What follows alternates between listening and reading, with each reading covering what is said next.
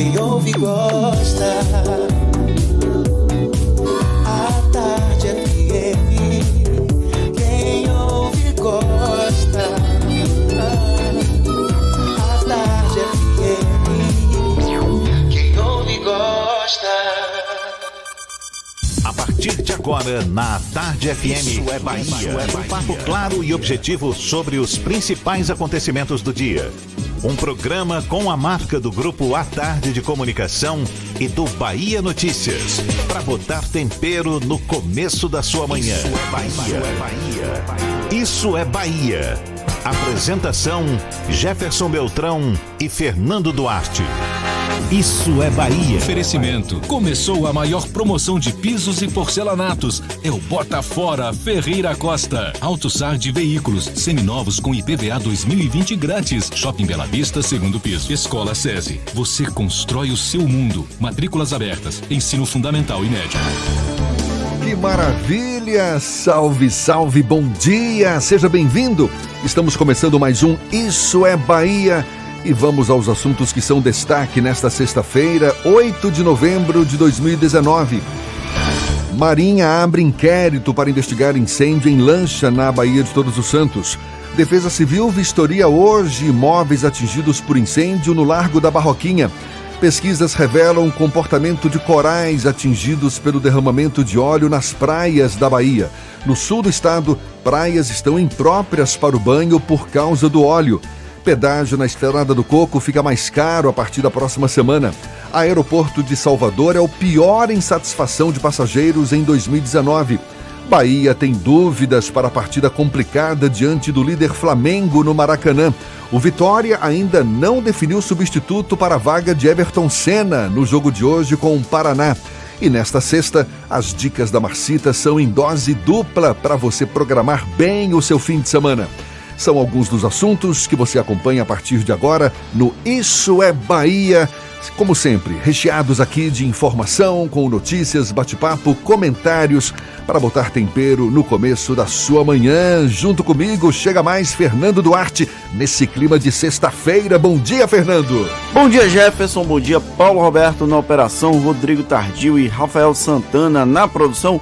E um bom dia mais que especial para quem está saindo de casa agora para ir para o trabalho, levar os filhos para a escola, correr na praia, para quem está indo para a faculdade, quem está chegando do trabalho e também para quem está tomando aquele cafezinho esperto que o cheiro tá batendo aqui. Inclusive, Rodrigo Tardio mais uma vez traz o café dele aqui para a redação, para o nosso estúdio, para deixar todo mundo na vontade. Café tá cheiroso. Olha, você nos acompanha também pelas nossas redes sociais, tem o nosso aplicativo, pela internet no atardefm.com.br e ainda pode nos assistir, por favor, puxa a cadeira, fique à vontade, aqui pelo Portal à Tarde ou diretamente pelo canal da Tarde FM no YouTube. E claro, participar, enviar suas mensagens pelo nosso WhatsApp 719 9311 1010.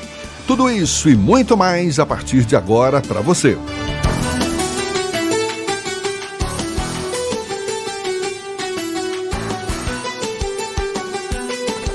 Isso é Bahia.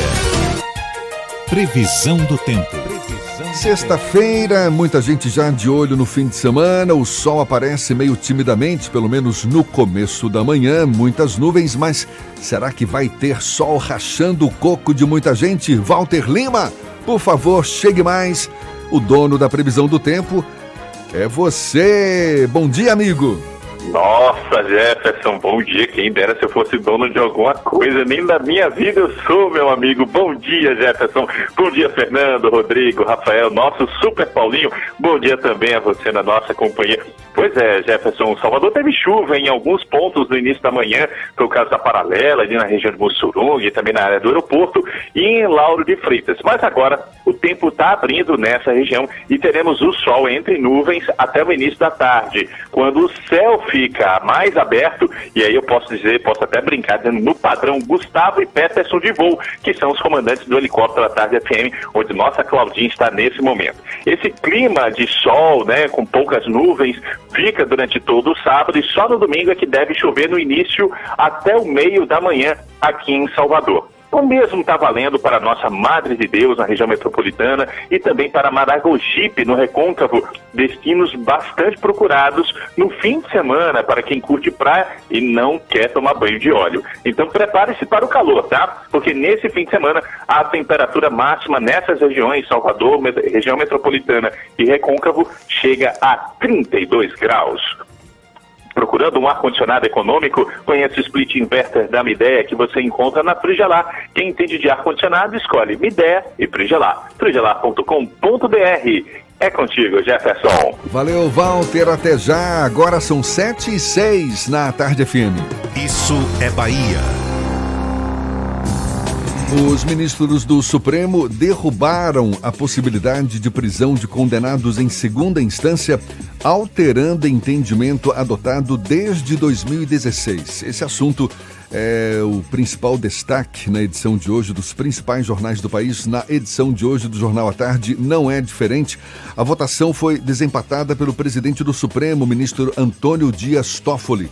A maioria dos ministros entendeu que, segundo a Constituição, ninguém pode ser considerado culpado até o trânsito em julgado, fase em que não cabe mais recurso. O assunto também é tema do comentário político de Fernando Duarte. Isso é Bahia. Política. A Tarde FM. Jefferson, apesar da grande imprensa e dos principais políticos, das principais figuras da República indicarem que o ex-presidente Luiz Inácio Lula da Silva é o grande foco dessa decisão sobre a prisão em segunda instância, na verdade, o Lula é pode vir a ser um dos beneficiários dessa decisão. Uma decisão apertada, foi 6 a 5, mas ela já estava consolidada desde a divulgação do voto da Rosa Weber porque a ministra era a única incógnita dos 11 ministros do STF quanto ao posicionamento, já que em abril do ano passado, durante o julgamento do habeas corpus, nesse caso do caso específico do ex-presidente Luiz Inácio Lula da Silva, ela reviu uma posição pessoal dela e seguiu o entendimento da maioria do STF, que à época mantinha a condenação em segunda instância como vigente. A decisão tem um impacto político muito grande, porque a partir da decisão, a partir da publicação do acórdão, na verdade, as defesas de eventuais condenados em segunda instância que estejam em cumprimento de pena podem requerer a concessão da liberdade. Porém, não é automático. Para quem está ouvindo e querendo entender, o ex-presidente Luiz Inácio Lula da Silva, ele pode vir a ser beneficiário pela decisão, beneficiado pela decisão do STF, do Supremo Tribunal Federal, porém não necessariamente, porque a defesa do ex-presidente vai precisar entrar com um pedido para que a prisão dele seja revogada e aí uma magistrada vai ter uma magistrada, um magistrado vai ter que avaliar se o caso do ex-presidente se enquadra nessa decisão do STF. Lembrando que a justiça pode determinar que o preso continue em regime fechado quando existir a possibilidade do preso influenciar de alguma forma na investigação ou no julgamento. Então, não é automático, porém, isso vai dar um gás muito grande para os adversários do ex-presidente criticarem o posicionamento do STF e para os aliados do ex-presidente criticarem a classe política que de alguma forma atacou o ex-presidente e agora o ex-juiz Sérgio Moro é membro da classe política a partir do momento que ele se torna ministro da Justiça e Segurança Pública. E aí a, os aliados do ex-presidente Lula vão falar que o Moro era parcial e por conta disso vão pedir a cabeça, digamos assim, do ministro Sérgio Moro. A situação é a partir da decisão do STF, o Brasil vai entrar no momento de ebulição política, porque a iminência do ex-presidente estar solto pode gerar uma série de mobilizações, uma série de movimentações por todo o Brasil, capitaneadas pelos aliados. De acordo com os relatos iniciais, caso Lula saia efetivamente da prisão, ele prevê uma espécie de caravana pelo Brasil para arregimentar apoios. O ex-presidente, que era candidato até então à presidência da República, foi preso em abril do ano passado e em agosto de 2018 foi substituído por Fernando Haddad no processo eleitoral. O Fernando Haddad acabou perdendo para o presidente Jair Bolsonaro, eleito em segundo turno.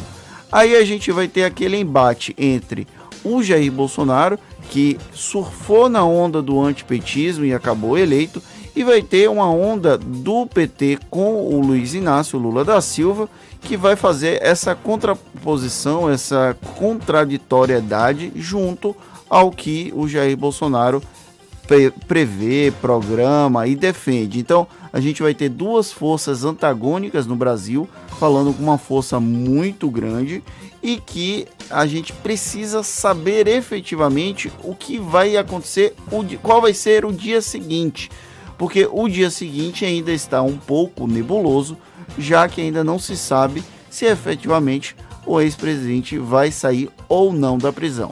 Lembrando que além desse julgamento, tem um outro julgamento pendente no STF, que tem a relatoria do Celso de Mello sobre a, o, a imparcialidade, a parcialidade do juiz, do ex-juiz Sérgio Moro no processo do ex-presidente Lula. Ou seja, pode haver um processo de suspeição do Moro e aí nesse caso o Lula seria pode vir a ser inocentado.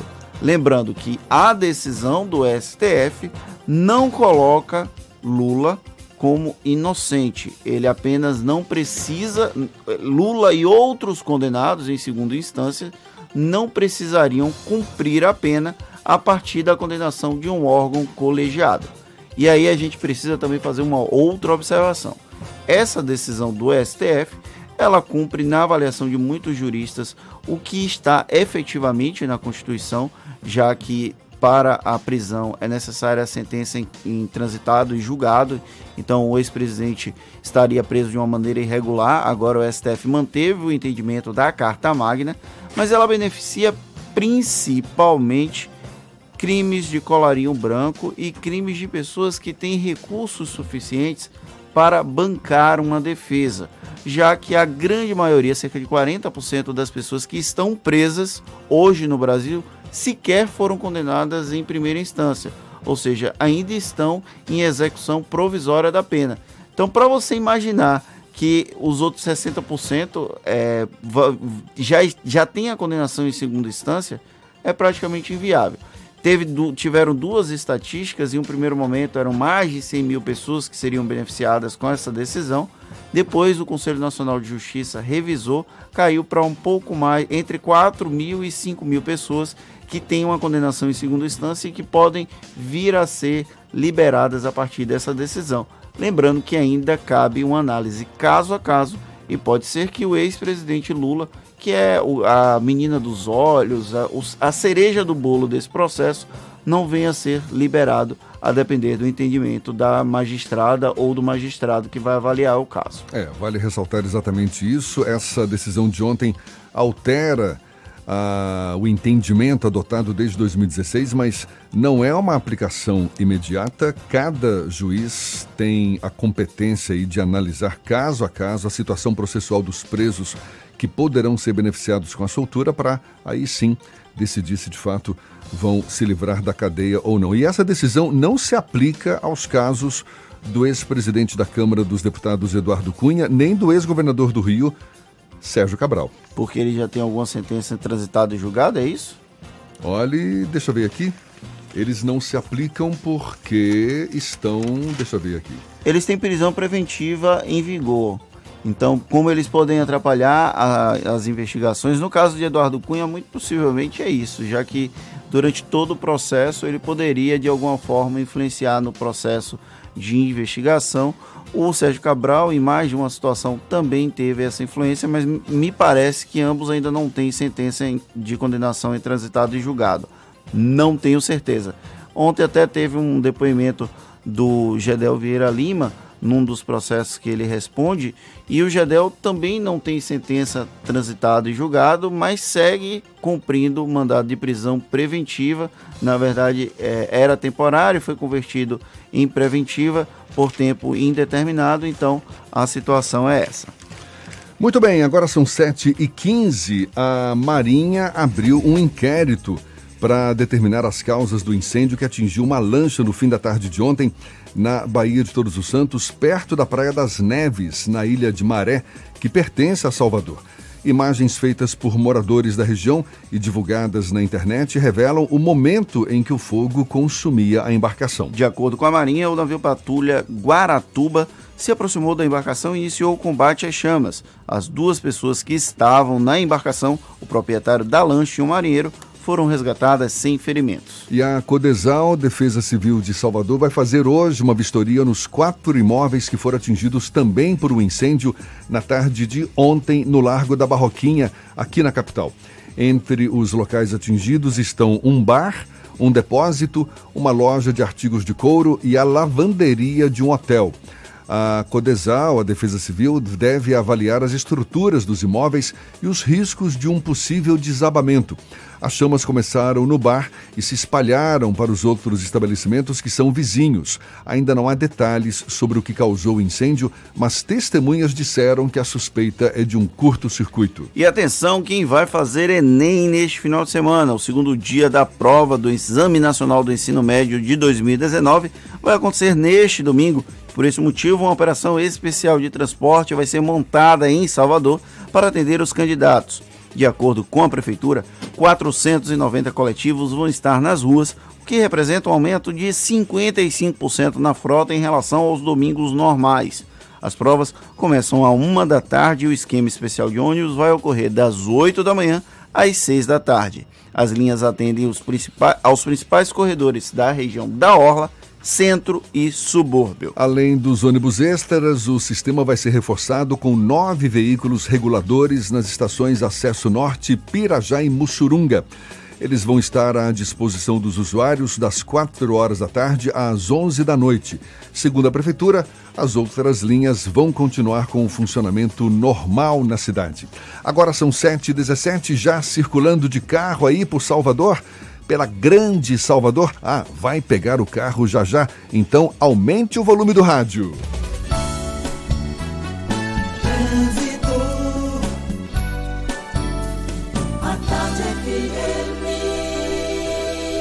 Oferecimento: Monobloco, o pneu mais barato da Bahia. 0800 111 7080. Link dedicado e radiocomunicação é com a Softcomp. Chance única Bahia VIP Veículos. O carro ideal com parcelas ideais para você. Já estamos sobrevoando a grande Salvador. Cláudia Menezes decolou agora há pouco, ainda na região de Lauro de Freitas. Já alguma situação complicada para quem está ao volante, Cláudia? Bom dia, seja bem-vinda. Bom dia para você, Jefferson. Bom dia também para Fernando, toda a turma do Isso é Bahia. Obrigada pelo bem-vinda, como todos os dias. Você é tão simpático, Jefferson, mas eu tenho informação de acidente. Então, atenção, você que está aí ao volante tem um acidente envolvendo moto embaixo do viaduto dos rodoviários, na região da rodoviária. Uma equipe médica foi deslocada para o local, lógico, serve como alerta. O trânsito já está bem intenso na região da rodoviária. Se você estiver na paralela, quiser seguir para o centro da cidade, é melhor já desviar para a orla, tá? E tem também um carro que bateu em um poste na ladeira de Cajazeiras 8. O veículo continua lá no local, atrapalha o tráfego na região, isso aconteceu mais cedinho, mas o veículo ainda está lá, tá? Choveu nessa região, a pista está molhada, então traz um risco maior aí aos motoristas, né? Aos motoristas que passam por essa área. E serve, lógico, como um alerta para você também. Alarme monitorado Verisure, solução ideal em segurança para sua casa ou comércio. Instalação rápida e simples, sem fios e sem obras. Acesse verisure.com.br contrate. Jefferson contigo. Obrigado, Cláudia. A Tarde FM de carona com quem ouve e gosta. Olhe, daqui a pouquinho a gente fala das pesquisas que revelam o comportamento dos corais atingidos pelo derramamento de óleo nas praias da Bahia. No sul do estado já tem praia imprópria para o banho por causa do óleo. E também, já já, um bate-papo com o presidente da DESAL, Companhia de Desenvolvimento Urbano de Salvador, Marcílio Bastos. Você pode participar desse bate-papo enviando suas mensagens pelo nosso WhatsApp. Cadê o nosso WhatsApp, seu Fernando? 993 11 1010. Repita. 71993 11 1010. Tem que acordar o homem, tá é certo? É porque eu tô ouvindo áudios dos ouvintes. Agora são 7h20, a gente volta já. Você está ouvindo Isso é Bahia. O jeito de financiar evoluiu. No Evolution Honda, você escolhe o valor da entrada, o prazo e a parcela final você não precisa se preocupar, pois pode ter a recompra do seu veículo pela concessionária. Aí você pode quitar a parcela final e usar o saldo como parte do pagamento de um Honda zero. Quer evoluir? Vá até uma concessionária Honda ou acesse bancohonda.com.br barra Evolution Honda. Evolution Honda. O jeito de financiar evoluiu.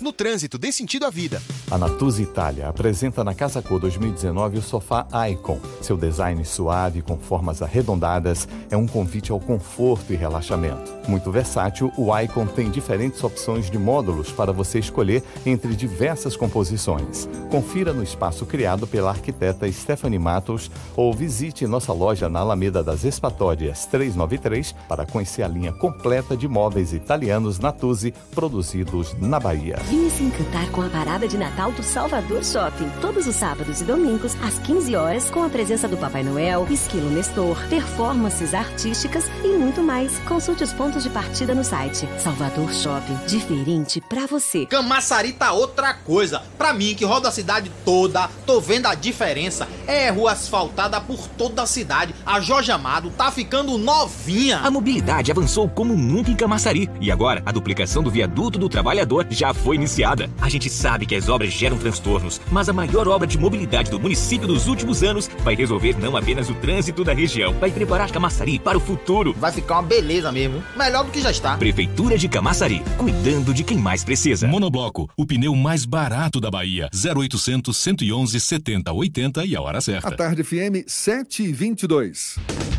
Você sabia que na Monobloco os pneus velhos deixados pelos clientes podem virar chachim, cadeira e até asfalto? E que a Monobloco apoia o esporte amador e a cultura? E que também na Monobloco uma parte do lucro do serviço do seu carro você pode direcionar para algumas instituições beneficentes? Não sabia? Então se ligue. Monobloco faz tudo de mecânica e tem o pneu mais barato da Bahia. Água de Meninos, Lauro de Freitas e Abrantes. 0800 111 7080. Voltamos a apresentar Isso é Bahia. Um papo claro e objetivo sobre os acontecimentos mais importantes do dia. Agora são 7h22 e a gente dá um pulo à redação do portal Bahia Notícias. João Brandão tem novidades pra gente. Bom dia, João. Bom dia, bom dia a todos. Olha só, embora ainda não tenha sido oficializado como candidato do DEM à sucessão de ACM Neto na Prefeitura de Salvador, Bruno Reis já tem o segundo postulante a vice, o secretário de Cultura e Turismo de Salvador, Cláudio Tinoco, que é do DEM, é, vereador licenciado da Câmara Municipal da capital baiana, é um dos nomes aí, de acordo com informações é, dos repórteres Matheus Caldas e Lucas Arraes. O primeiro, para quem não lembra, foi o deputado estadual Alan Sanches, que também é do DEM, e ele já tinha dito publicamente que queria ser vice de Bruno. Conforme a apuração dos repórteres, Tinoco vem tendo reuniões com a CM Neto e Bruno Reis para amadurecer a possibilidade, embora ainda seja algo embrionário, né? É, no entanto, pessoas próximas ao secretário garantem que as conversas vêm avançando. Essa ideia, contudo, é, precisou trabalhada junto, precisou ser trabalhada junto a aliados. Tinoco não tinha intuito de aceitar a proposta. Ele negava com veemência qualquer especulação sobre ser candidato a vice e não queria se ver no meio de especulações do gênero. Porém, a cúpula interna do partido passou a ventilar o nome dele nos últimos meses. E olha só, a base do governador Rui Costa na Assembleia Legislativa da Bahia freou uma representação por quebra de decoro parlamentar contra o então deputado estadual Pastor Sargento Isidório, do Avante, em 2016.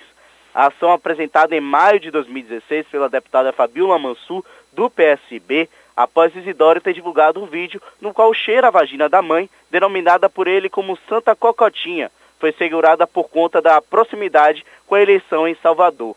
Às vésperas do pleito municipal, no qual o pastor foi lançado candidato pela base de Rui, o então relator da representação na Alba, Adolfo Menezes, que é do PSD, pediu que Fabiola deixasse de fazer pressão para que a denúncia chegasse à Comissão de Ética e Decoro Parlamentar da Casa. Essas e outras notícias você encontra no portal baianoticias.com.br. João Brandão para o programa Isso é Bahia. É com vocês, Jefferson e Fernando. Maravilha, João. Agora são 7h25.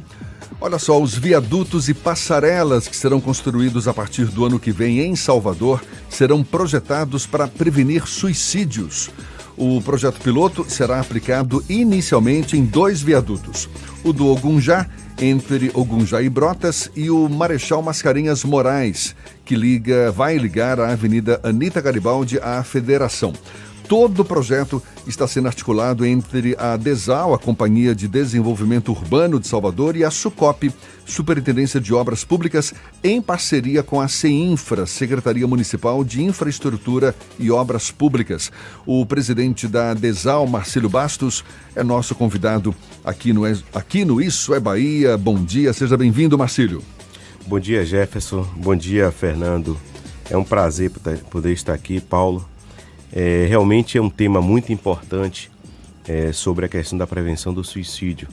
Salvador é, tem dados que realmente nos chamam a atenção referente a pessoas que estão cometidas muitas vezes de depressão, que têm buscado esses equipamentos, né, que são viadutos e algumas passarelas, algumas já estão mapeadas pelos dados que nós já recebemos, e nós estamos, através do capitão Alden, que fez a, inclusive esse pedido ao próprio prefeito da Semineto, nós fizemos um estudo e estamos já definindo o material mais adequado para implantar nesses dois viadutos como um projeto piloto, de forma a desestimular e a orientar, que não é, não é basta ter o, o elemento para dificultar é, que a pessoa cometa esse ato, mas também para chamar atenção para uma chance, uma mensagem que ele possa receber e que ele possa buscar apoio né, psicológico, psiquiátrico, para que não venha cometer esse tipo de ato é, em passarela e viadutos. Esses dois que estão definidos são os mais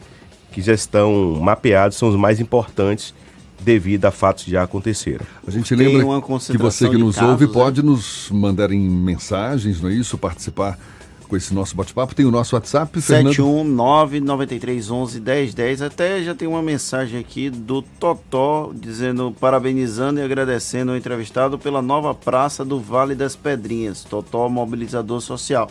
É, o senhor falou sobre esses dois viadutos terem sido escolhidos para o projeto piloto. É porque havia uma incidência um pouco maior nesses dois viadutos, por isso que foram é, escolhidos eles? É, justamente esses dois viadutos, eles têm realmente um, uma altura né, que é considerável e que tem dados estatísticos que mostram os últimos acontecimentos se concentrando nessa área. A gente sabe também que em Lauro de Freitas aconteceu recente uma pessoa que pulou de uma passarela e caiu em cima de um ônibus, foi o último dado. Eu tenho recebido constantemente, é, às vezes até a própria mídia não tem divulgado, essas ocorrências ou até mesmo que a Polícia Militar tem agido e tem conseguido evitar, esses dados é, nos chegado e a gente tem levado em consideração. Esses dois viadutos em si, é, que realmente, em, em termos estatísticos, é o que mais nos, a, nos alerta a necessidade de entrar com essa ação educativa. Agora, Marcílio, como é que vai. E de alerta. Como é que, como é que, qual é a estrutura que vai ser implantada nos viadutos para evitar o, o, Olha, o suicídio? É, nós fizemos um estudo de vários é, elementos que são implantados no mundo todo. E percebemos que em alguns locais, em alguns, alguns países, eles colocam até arame farpado, né? aquele, aquele, aquela espiral. Né? E a gente entendeu que esse tipo de equipamento aqui poderia gerar outro tipo de violência. Né? Então nós estudamos, a gente já sabe que ali é, na linha do metrô já existe esse tipo de equipamento. Uma espécie de tela. É um tipo de tela que você não consegue colocar a mão, a pessoa não consegue subir naquela tela.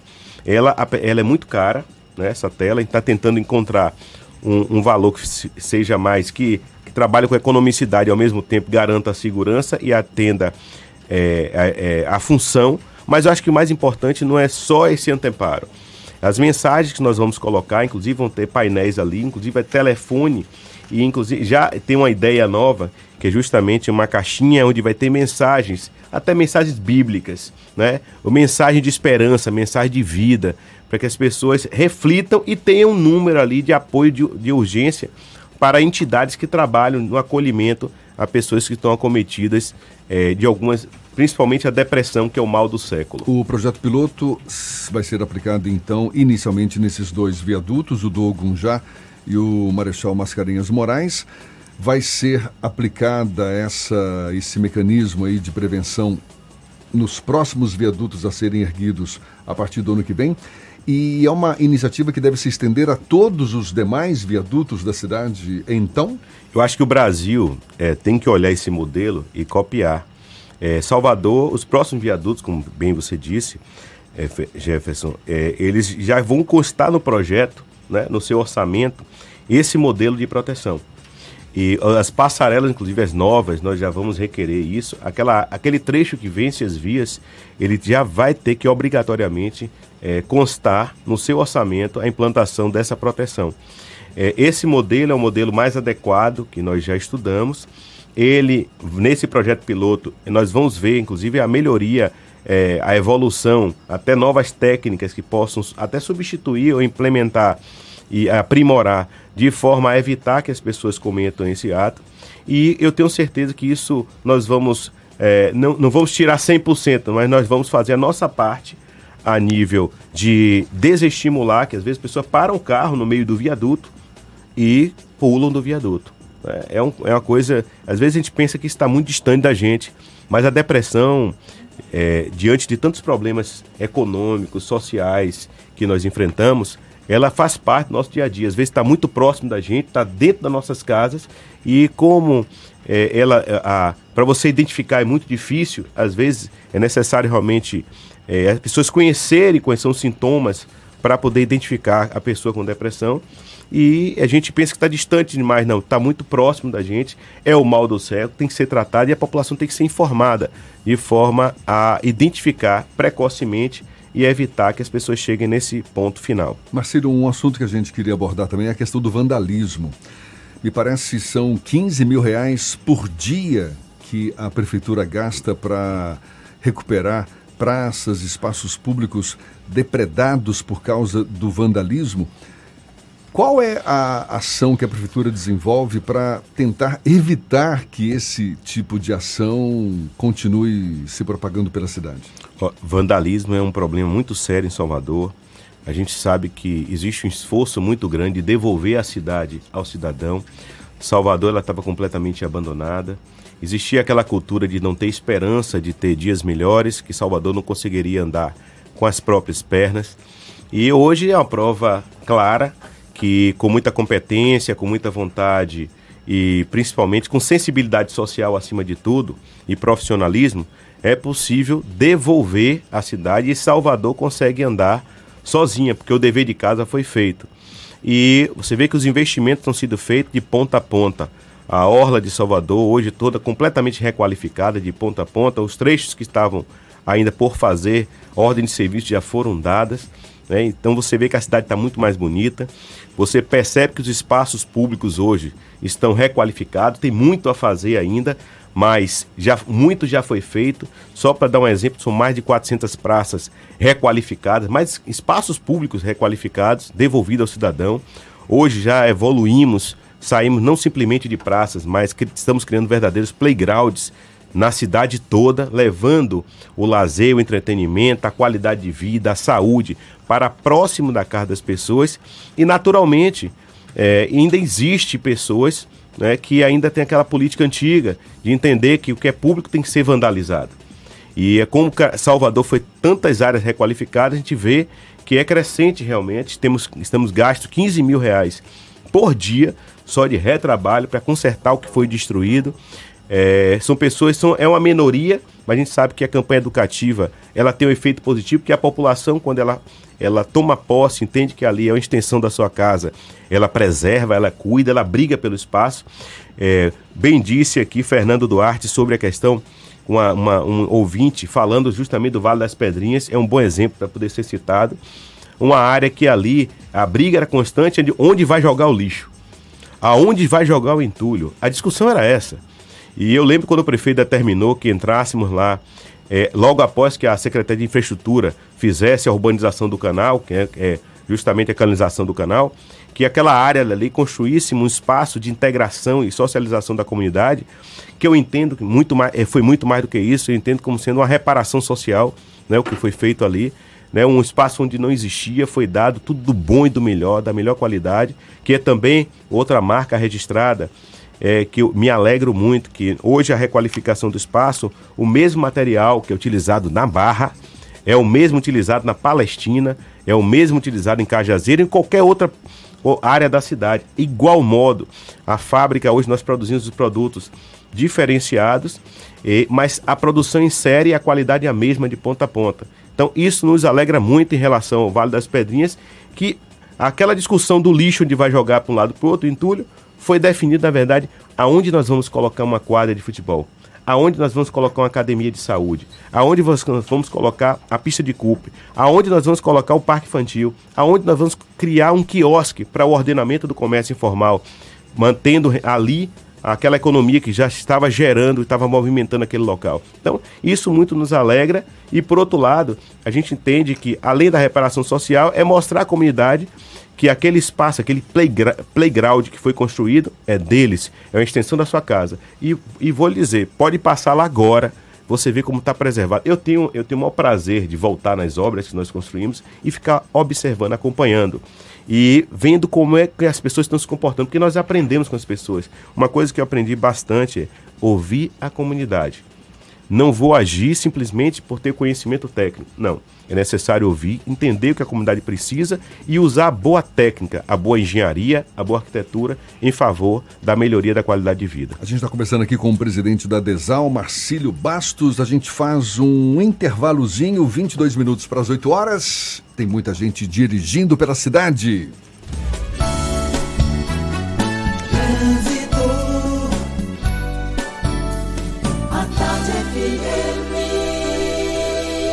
Oferecimento: Monobloco, o pneu mais barato da Bahia. 0800 111 7080. Link dedicado e radiocomunicação é com a Softcomp. Chance única Bahia VIP Veículos. O carro ideal com parcelas ideais para você.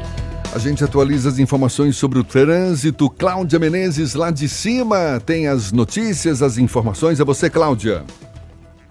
Oi, Jefferson, olha, trânsito bem difícil na estrada da base naval de Aratu em direção à BR-324. E se você está na rodovia vindo para Salvador também, você vai encontrar um trânsito complicado desde Valéria. Então, se você vai sair do subúrbio agora, lá de Paripe, por exemplo, pegue a suburbana, tá? Para chegar no centro da capital. Você vai pegar um pouquinho de lentidão somente no trecho do Uruguai. Agora não faz esse caminho da estrada da base naval e depois a BR não, porque senão você vai demorar muito mais tempo para chegar ao seu destino. Em outro ponto, se você vai sair da rótula do abacaxi agora e quer chegar na Cidade Baixa, eu estou vendo aqui que a Via Expressa é uma excelente opção para você. Está fluindo livremente. Pós-graduação Unijorge. Seu currículo se destaca pós Unijorge. Confira todos os cursos no site pós.unijorge.edu.br. Matrículas abertas 32068000. É com você, Jefferson. Obrigado, Cláudia. Tarde FM de carona com quem ouve e gosta. Agora 20 para as 8 na Tarde FM. Você está ouvindo Isso é Bahia. Novembro derruba preço Baviera. A Baviera está em obras e vai derrubar os preços para você. T-Cross Comfortline 2020 a partir de 89.990. Polo 2020 a partir de 47.990. Jetta GLI com taxa zero. Seminovos com garantia e procedência, mais IPVA e transferência grátis. Black Friday nova Volkswagen. Vale. Baviera 3340-3020. Avenida ACM Iguatemi. No trânsito de sentido à vida. Consulte condições. Você sabia que na Monobloco os pneus velhos deixados pelos clientes podem virar chachim, cadeira e até asfalto? E que a Monobloco apoia o esporte amador e a cultura? E que também na Monobloco uma parte do lucro do serviço do seu carro você pode direcionar para algumas instituições beneficentes? Não sabia? Então se ligue. Monobloco faz tudo de mecânica e tem o pneu mais barato da Bahia. Água de Meninos, Lauro de Freitas e Abrantes. 0800 111 7080. O cartão Bradesco está em todo lugar. Tá no programa Menu com 15% de desconto nos melhores restaurantes. Tá na meia entrada do cinema na rede Cinemark. E nas suas músicas preferidas com o Bradesco Music. Cartão Bradesco. Tá em todo lugar, até no cartão. Você já viu as celebridades que estão em Salvador? São os descontos do Outlet Premium. As melhores marcas com preços até 80% menores. Tá esperando o que para conferir? E não esqueça o celular. Você vai querer postar todos os looks. Outlet Premium Salvador. Venha conhecer os descontos mais famosos do Brasil. Estrada do Coco, quilômetro 12,5. Aberto todos os dias das 9 às 21 horas. Outlet Premium. Chique é pagar pouco. Central Papelaria, os melhores preços e a maior variedade em material escolar e escritório da Bahia e a hora certa. Agora faltam 20 minutos para as 8 horas. A Tarde FM, quem ouve gosta. Um bom dia para você. 3369 mil, Central Papelaria, variedade assim você nunca viu. 3369 mil, é só ligar. 3369 mil, Central Papelaria, você encontra tudo em material escolar. Tudo pro seu escritório, estacionar. 3369 Ligue 3369 mil, a maior variedade em material escolar e de escritório. Central Papelaria Lauro de Freitas. 3369 mil. Voltamos a apresentar Isso é Bahia. Um papo claro e objetivo sobre os acontecimentos mais importantes do dia. Agora são 7h42, sexta-feira, aqui na Tarde FM você ouve, gosta e se diverte. Shows, dança, teatro, música, diversão. Ouça agora as dicas da Marcita, com Márcia Moreira. Olá, vamos às dicas para esta sexta-feira. Somos Forró. Este é o nome do show que reúne no palco os forrozeiros Flávio José e Dorival Dantas. No repertório, sucesso dos dois artistas, como Paixão Errada e Tareca e Mariola. Hoje, às nove da noite, no Armazém Hall, em Vilas do Atlântico, ingressos a partir de 100 reais a inteira. O Eric Asmar Trio completa 10 anos de existência em 2019 e tem na bagagem dois álbuns lançados. Para celebrar esta primeira década em atividade, o grupo formado por Eric Asmar, Rafael Zumeta e Thiago Brandão realiza um show especial com apresentação única. No repertório, músicas desses dois álbuns, além de canções do saudoso bluesman Álvaro Asmar, pai de Eric. Hoje, às 8 da noite, no Teatro SESI Rio Vermelho, ingressos a 40 e 20 reais. E prepare o fôlego. Começa hoje e segue até 10 de novembro a Virada Sustentável Salvador, maior festival de cultura, educação e sustentabilidade da América Latina. Durante três dias, mais de 300 atividades vão acontecer quase que ao mesmo tempo em 50 espaços da capital baiana. Melhor, tudo gratuito. Destaque para a ocupação do passeio público no Campo Grande, com atividades infantis, espaço zen, feira vegana e um festival de música independente no sábado a partir das duas da tarde. No domingo tem show de Saulo das 10 da manhã ao meio-dia no Parque da Cidade. Programação completa você confere em viradasustentável.org.br. Daqui a pouco eu volto com mais dicas para o fim de semana. Estamos de volta. Agora 16 minutos para as 8 horas, a gente retoma o papo com o presidente da Desal, Marcílio Bastos. A gente falava no bloco anterior o pro problema do vandalismo, 15 mil reais por dia a prefeitura gasta para recuperar praças, equipamentos públicos. Isso certamente passa pela educação também. Qual iniciativa, por exemplo, a Desal tem nesse sentido, Marcílio? Pois é, inicialmente, Jefferson, nós começamos a fazer um trabalho é, muito presente com a mídia. A mídia realmente é uma ferramenta importantíssima para entrar na casa das pessoas. E aproveito até para parabenizar a própria Rádio à Tarde e esse programa Isso é Bahia, e leva informações, inclusive de conscientização, de mostrar que tudo que está sendo construído pertence às pessoas e que não pode ser vandalizado. Outros instrumentos importantes, como é exemplo do Bahia Notícias, dá um abraço aí à pessoa de Ricardo Luzbel. É importante que as informações que são levadas para a comunidade, elas ajudam a instruir, a mostrar, a educar. É um processo lento, gradativo. Você vê que o orelhão que existia nas praças públicas eram destruídos né? Aquele conceito do passado, a gente vem mudando pouco a pouco. Então é um trabalho gradativo que exige a participação popular. A gente tem feito, inclusive, a construção das praças que são feitas hoje, nós não utilizamos tapume, de forma que as pessoas possam observar todo o processo construtivo né? e entendam que ali é uma extensão da sua casa e passem a cuidar. A gente tem uma praça, por exemplo, a Praça do Imbuí hoje, ela é um problema sério. É uma praça muito importante, que tem um volume de pessoas muito grande, atrativa, mas o vandalismo é demais. Nós já recuperamos a praça pelo menos duas ou três vezes. Estamos com ação nela, inclusive na próxima semana. Já iniciamos com a, a Limpub, já está lá agindo. E a prefeitura até que adota equipamentos anti-vandalismo também, não é? Pois é, já chegamos a esse ponto de desenvolver tecnologias para justamente dar uma maior resistência aos equipamentos para resistir essa ação de vândalos. Mas mesmo assim ainda Mas, é, não é o resultado do esperado. Mesmo com todo esse esforço, infelizmente, ainda existe uma minoria que insiste em destruir o patrimônio público. É, você vê que nós temos hoje produzido banco anti-vandalismo são equipamentos sustentáveis, ao mesmo tempo resistentes à marisia e resistentes ao ato do vândalo. As pichações, por exemplo, é um problema muito sério. A Praça ACM São Caetano, é, a gente acaba de fazer a limpeza, fazer a recuperação dela e, e, tem um grupo que insiste em pichar. O Fernando quer fazer a uma pergunta tem, também. Tem, o João Brandão, na verdade, mandou uma pergunta para saber como é que está o projeto do Parque dos Dinossauros que está previsto aqui para Salvador em que pé está esse projeto? Pois é, esse é um equipamento importantíssimo. Salva, a, Desal, na verdade, começou a investir em tecnologia diferenciada. Nossos projetos são com foco para não só atender ao público infantil, como atender os idosos, atender a juventude e também fomentar a própria economia, o turismo. Salvador hoje, ele, ela, os espaços são requalificados, são referência.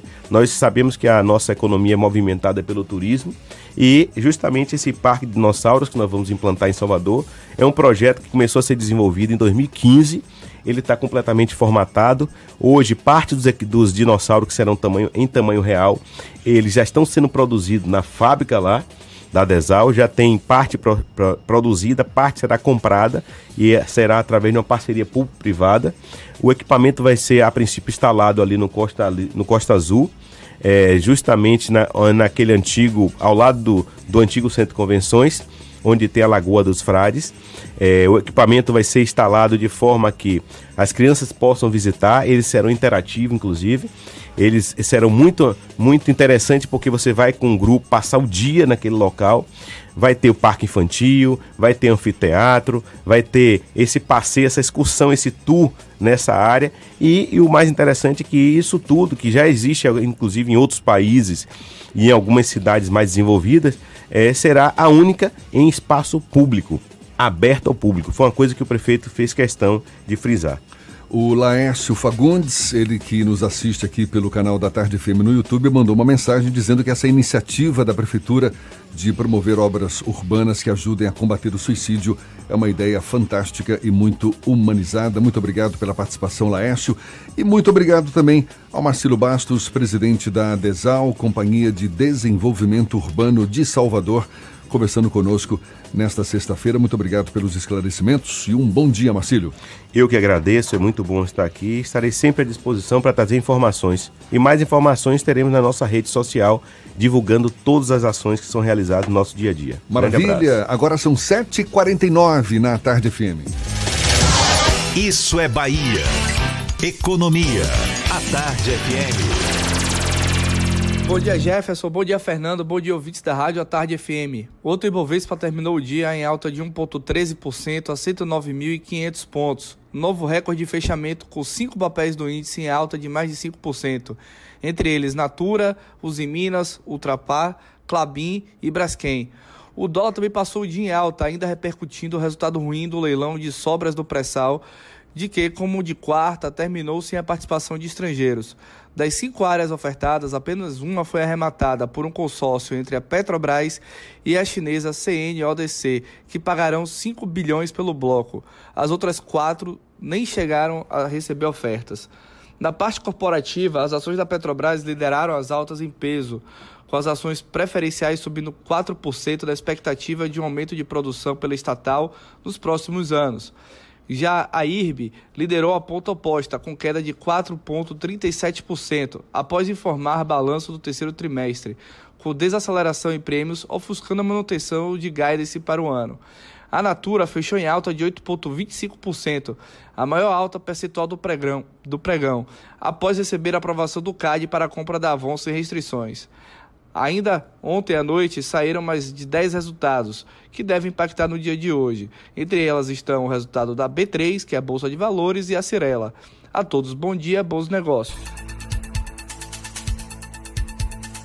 Agora são 7h51. O aeroporto de Salvador é o pior em satisfação de passageiros agora em 2019, não é isso, Fernando? Isso, uma notícia que se repete parece ter virado rotina para os usuários do aeroporto de Salvador. O terminal da capital baiana teve o pior índice de satisfação de passageiros e desempenho aeroportuário no período de julho a setembro deste ano. É o que revela uma pesquisa da Secretaria Nacional de Aviação Civil do Ministério da Infraestrutura. O levantamento é feito com os 20 principais aeroportos do Brasil e a votação é avaliada em uma escala que vai de 1 a 5, em que 1 é muito ruim e 5 é muito bom. É, o aeroporto de Salvador teve uma queda na média geral quando comparado com o mesmo período do ano passado, em que ocupava a 16ª posição com 4,26 pontos. Agora, o terminal é o último colocado no ranking com 4,12 pontos. No segundo trimestre deste ano, entre os meses de abril e junho, Salvador chegou a aparecer com 4,06 pontos, a pior pontuação em um ano. A Vancy Airport, concessionária que administra o terminal na capital, não se pronunciou sobre o resultado negativo da pesquisa. E falando de outro modal agora, o único trem que opera no sistema de transporte ferroviário de Salvador já está funcionando. O serviço que transporta mais de 10 mil passageiros por dia no subúrbio ferroviário voltou a operar ontem, desde o acidente envolvendo dois trens na última sexta-feira, que deixou 47 pessoas feridas. O serviço funcionava com apenas uma composição. É, na quarta-feira o sistema funcionou das 6 às 11 da manhã, quando suspendeu o funcionamento para manutenção. O serviço voltou ao normal no fim da tarde, mas à noite tornou a ser interrompido após falhas. Os trens do subúrbio, administrados pela CTB, a Companhia de Transporte do Estado da Bahia, percorrem 13 quilômetros ligando as estações Paripe e Calçada. A passagem custa 50 centavos. Jaqueline Suzarte, da redação do Portal à Tarde, também tem notícias pra gente. Bom dia, Jaque. Bom dia, Jefferson Fernando e todos os ouvintes do programa Isso é Bahia. O ex-prefeito de Santa Terezinha, Ailton de Oliveira Santana, foi denunciado ao Ministério Público Estadual após ser parcialmente julgado no Tribunal de Contas dos Municípios na quarta-feira em razão de irregularidades na contratação de um serviço de locação de veículos durante os anos de 2013 a 2016. Os contratos tiveram como credora a empresa Casa Forte Materiais de Construção, com um valor de mais de 2 milhões. E a campanha Ligadas por Fios arrecadou mais de 100 quilos de cabelo, além de acessórios que serão doados para mulheres com câncer.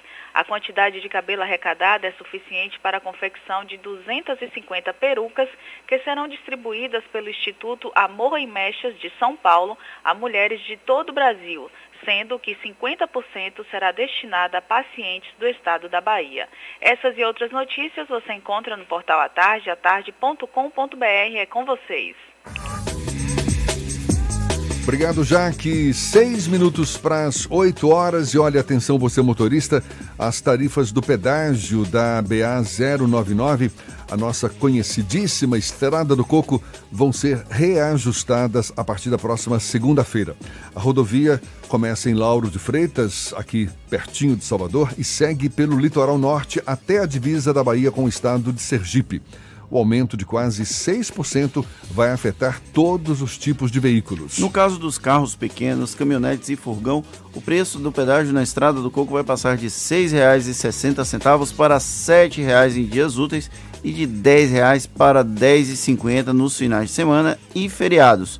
De acordo com a GERBA, a agência que regula o transporte no estado, O último reajuste foi feito em novembro do ano passado. E nada como terminar a semana com a esperança de retornar ao mercado. Você que está em busca de emprego, para te ajudar, o SIM, Serviço Municipal de Intermediação de Mão de Obra, divulgou novas vagas de emprego para diversas áreas e diferentes níveis de escolaridade.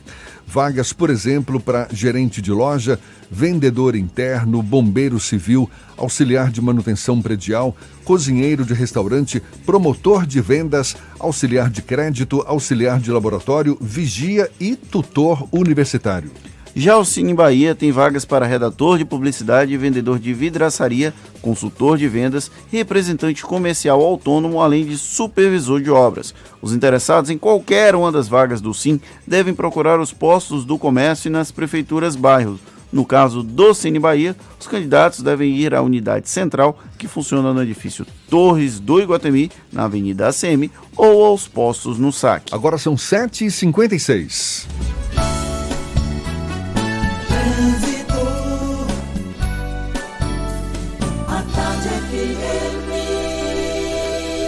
Oferecimento: Monobloco, o pneu mais barato da Bahia. 0800 111 7080. Link dedicado e radiocomunicação é com a Softcomp. Chance única Bahia VIP Veículos. O carro ideal com parcelas ideais para você. A gente volta a falar com Cláudia Menezes, lá das nuvens. Tem novidades pra gente, Cláudia? Jefferson, olha, o final da paralela está muito carregado em direção à rodoviária, reflexos do acidente com moto que aconteceu mais cedo. Foi embaixo do viaduto dos rodoviários. Passamos por lá agora há pouco, viu? Tinha uma ambulância do SAMU no local. O trânsito segue bem difícil nessa região e reflete na paralela que já começa a lentidão no CAB. Por isso, vale um desvio para a Orla se você vai em direção ao centro da capital. Alarme monitorado Veristuri. Monitoramento 24 horas por dia e aviso à polícia em casos confirmados de invasão. Ligue agora 0300 5050 280. É contigo, Jefferson. Obrigado, Cláudia. Tarde FM de carona com quem ouve e gosta. O Bahia tem dúvidas para a partida complicada diante do líder Flamengo no Maracanã. E o Vitória ainda não divulgou o substituto para a vaga de Everton Senna no jogo de hoje com o Paraná. A gente fala sobre esse assunto já já na próxima hora e para toda a Bahia, agora 7h57 na Tarde FM. Você está ouvindo Isso é Bahia. Novembro tem Black Friday Toyota e Black Friday Toyota é na Terra Forte. Só a líder em vendas faz mais por você. Toda a linha Yaris com taxa zero e a primeira parcela só depois do carnaval. Etios com preço de nota fiscal de fábrica, taxa zero e primeira parcela também só depois do carnaval. O novo Corolla aqui tem parcelas a partir de 999. Eu disse 999 reais. Black Friday Toyota é na Terra Forte. Yaris, Etios e Corolla com condições imperdíveis. Paralela Magalhães Neto e loja ampliada em Lauro de Freitas. É mais Toyota. Camaçari tá outra coisa. Pra mim, que roda a cidade toda, tô vendo a diferença. É rua asfaltada por toda a cidade. A Jorge Amado tá ficando novinha. A mobilidade avançou como nunca em Camaçari. E agora, a duplicação do viaduto do trabalhador já foi iniciada. A gente sabe que as obras geram transtornos, mas a maior obra de mobilidade do município dos últimos anos vai resolver não apenas o trânsito da região, vai preparar Camaçari para o futuro. Vai ficar uma beleza mesmo. Melhor do que já está. Prefeitura de Camaçari, cuidando de quem mais precisa. Braskem apresenta Reciclar é Transformar, um espaço interativo com todas as etapas da reciclagem, dos resíduos plásticos à transformação em um novo produto. Venha se divertir e aprender sobre a importância da economia circular na programação da Virada Sustentável Salvador 2019. Dias 9 e 10 de novembro, das 9 às 17 horas, no Largo do Terreiro de Jesus. Informações viradasustentável.org.br. Braskem, paixão por transformar. O Instituto CCR transforma vidas por meio de projetos sociais em mais de 150 cidades do Brasil e do exterior. São iniciativas em áreas como cultura, educação e saúde, levando desenvolvimento às comunidades de regiões em que o grupo CCR atua. Em 2019, completamos cinco anos que mudaram a nossa história e a de milhares de pessoas. Instituto CCR, há cinco anos transformando vidas. Acesse institutoccr.com.br. Bela Bowling, o boliche do Shopping Bela Vista. Venha se divertir, aberto de domingo a domingo e a hora certa. 8 horas em ponto, aqui na Tarde FM. Está pensando em um dia de diversão incrível? Então venha para o Bela Bowling, o boliche do Shopping Bela Vista. É o maior espaço de diversão com boliche de Salvador. Temos pacotes para você fazer a sua festa de aniversário ou confraternização. E de segunda a sexta, a hora de pista para seis pessoas com uma porção de batata frita sai por apenas R$ 49,90. Os sapatos são à parte. Consulte condições, traga a sua turma e aproveite. Bela Bowling, o boliche do Shopping Bela Vista, o maior espaço de diversão com boliche de Salvador.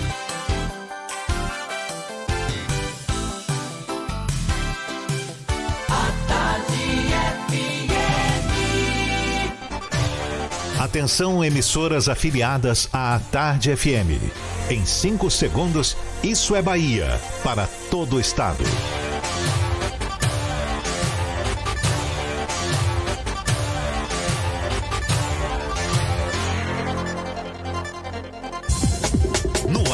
Isso é Bahia. Informação com a marca do Grupo A Tarde e do Bahia Notícias. Política, segurança, saúde, cidadania. Isso é Bahia. Apresentação: Jefferson Beltrão e Fernando Duarte. A Tarde FM. Quem ouve, gosta. Que maravilha! Salve, salve, bom dia! Seja bem-vindo você também. A partir de agora, Isso é Bahia em rede com emissoras de todas as regiões do estado. E vamos aos assuntos que são destaque nesta sexta-feira, 8 de novembro de 2019. Marinha abre inquérito para investigar incêndio em lancha na Baía de Todos os Santos. Pesquisas revelam o comportamento de corais atingidos pelo derramamento de óleo nas praias da Bahia. No sul do estado, praias estão impróprias para o banho por causa do óleo. Aeroporto de Salvador é o pior em satisfação de passageiros em 2019. Familiares protestam após desaparecimento de jovem e adolescente no sul da Bahia. Mulheres que desligaram aparelhos de hospital e provocaram a morte do irmão vão aguardar julgamento em liberdade. E o Bahia? O Bahia tem dúvidas para a partida complicada diante do líder Flamengo no Maracanã. O Vitória ainda define o substituto para a vaga de Everton Senna no jogo de hoje com o Paraná. São assuntos que você acompanha no Isso é Bahia, programa recheado de informação, notícias, bate-papo, comentários para botar tempero no começo da sua manhã, nesse clima de sexta-feira. Fernando Duarte, aquele bom dia para toda a Bahia. Bom dia, Jefferson Beltrão, bom dia, Paulo Roberto na operação, Rodrigo Tardio e Rafael Santana na produção. E um bom dia mais que especial para Interativa FM de Itabuna, Ativa FM de Eunápolis, Cultura FM de Paulo Afonso, Cidade FM de Luiz Eduardo Magalhães, Itapuí FM de Itororó, Eldorado FM de Teixeira de Freitas, RB Líder FM de Rui Barbosa, Serrana Líder FM de Jacobina, Baiana FM de Itaberaba e para 93 FM de Jequié. Você nos acompanha também pelas nossas redes sociais. Tem o nosso aplicativo aqui pela internet no atardefm.com.br. Pode nos assistir, olha nós aqui pelo portal à tarde, também pelo canal da Tarde FM no YouTube e claro, mandando suas mensagens pelo nosso WhatsApp 71993111010 pode mandar sua mensagem para interagir aqui conosco. Tudo isso e muito mais a partir de agora para você.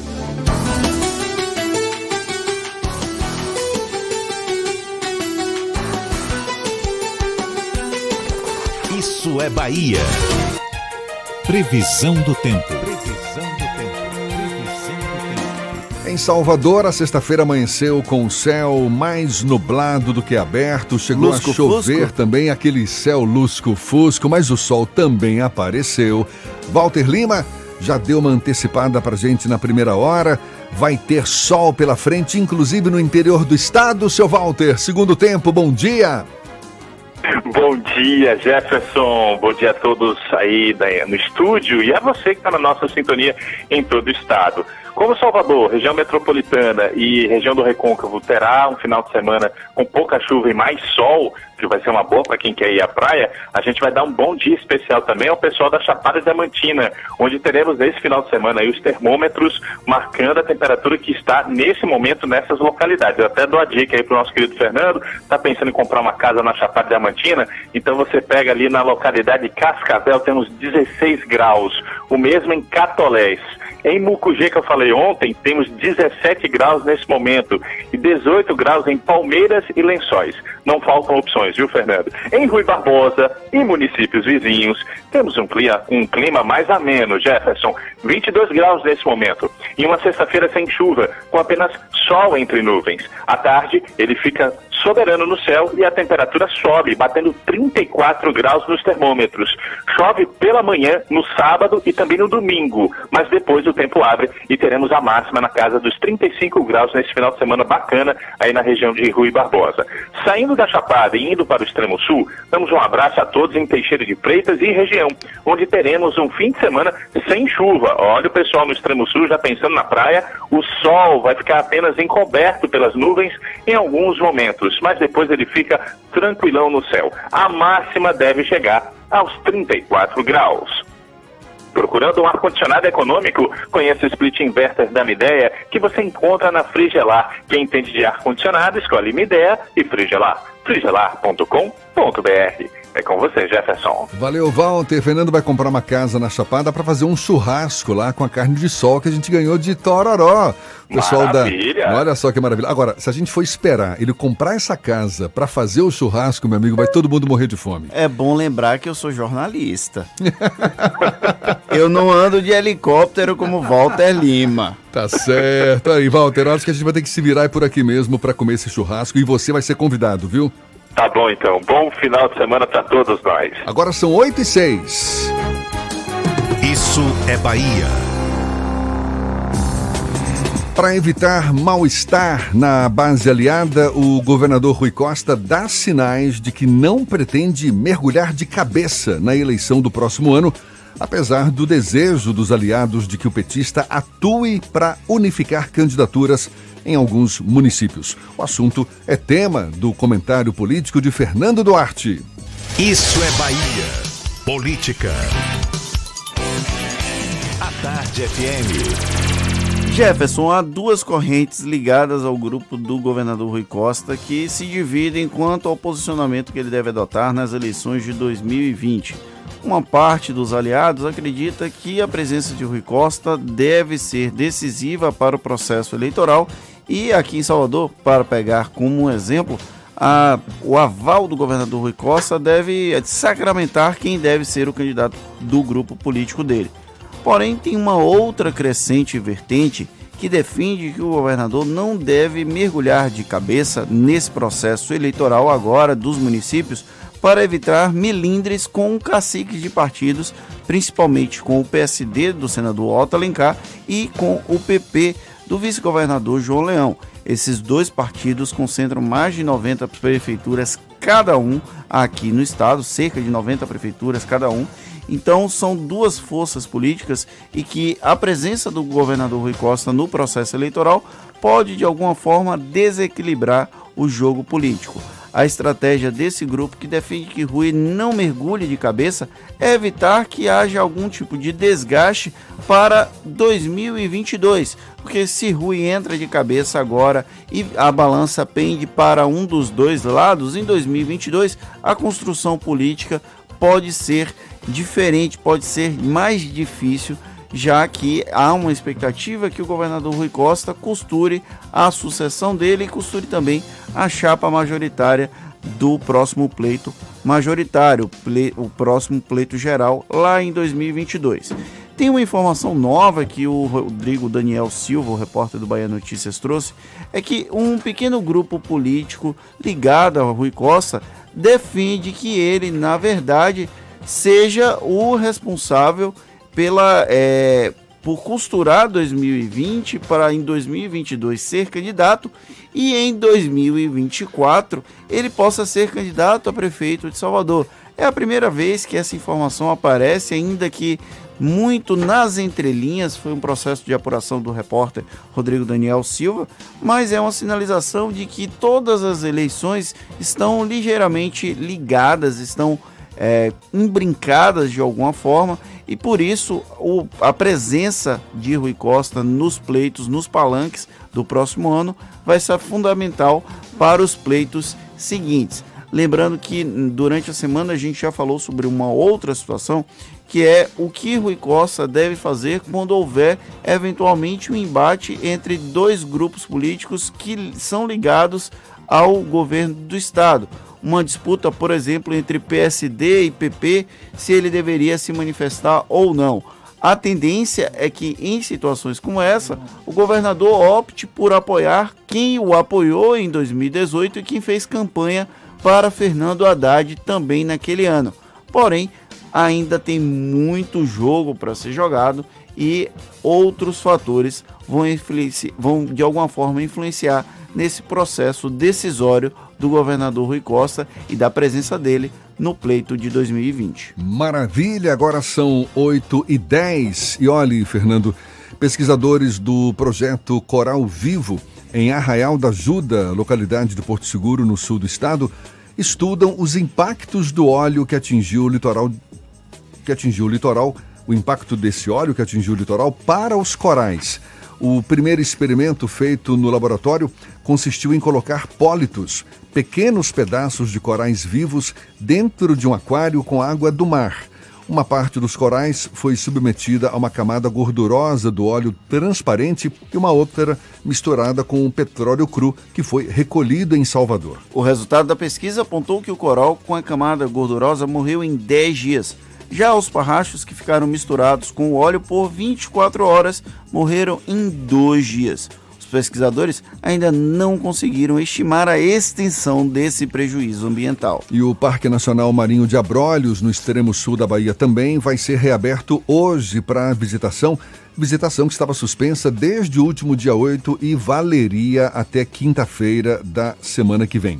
A informação foi dada por meio de comunicado pelo chefe do parque, Fernando Repinaldo Filho.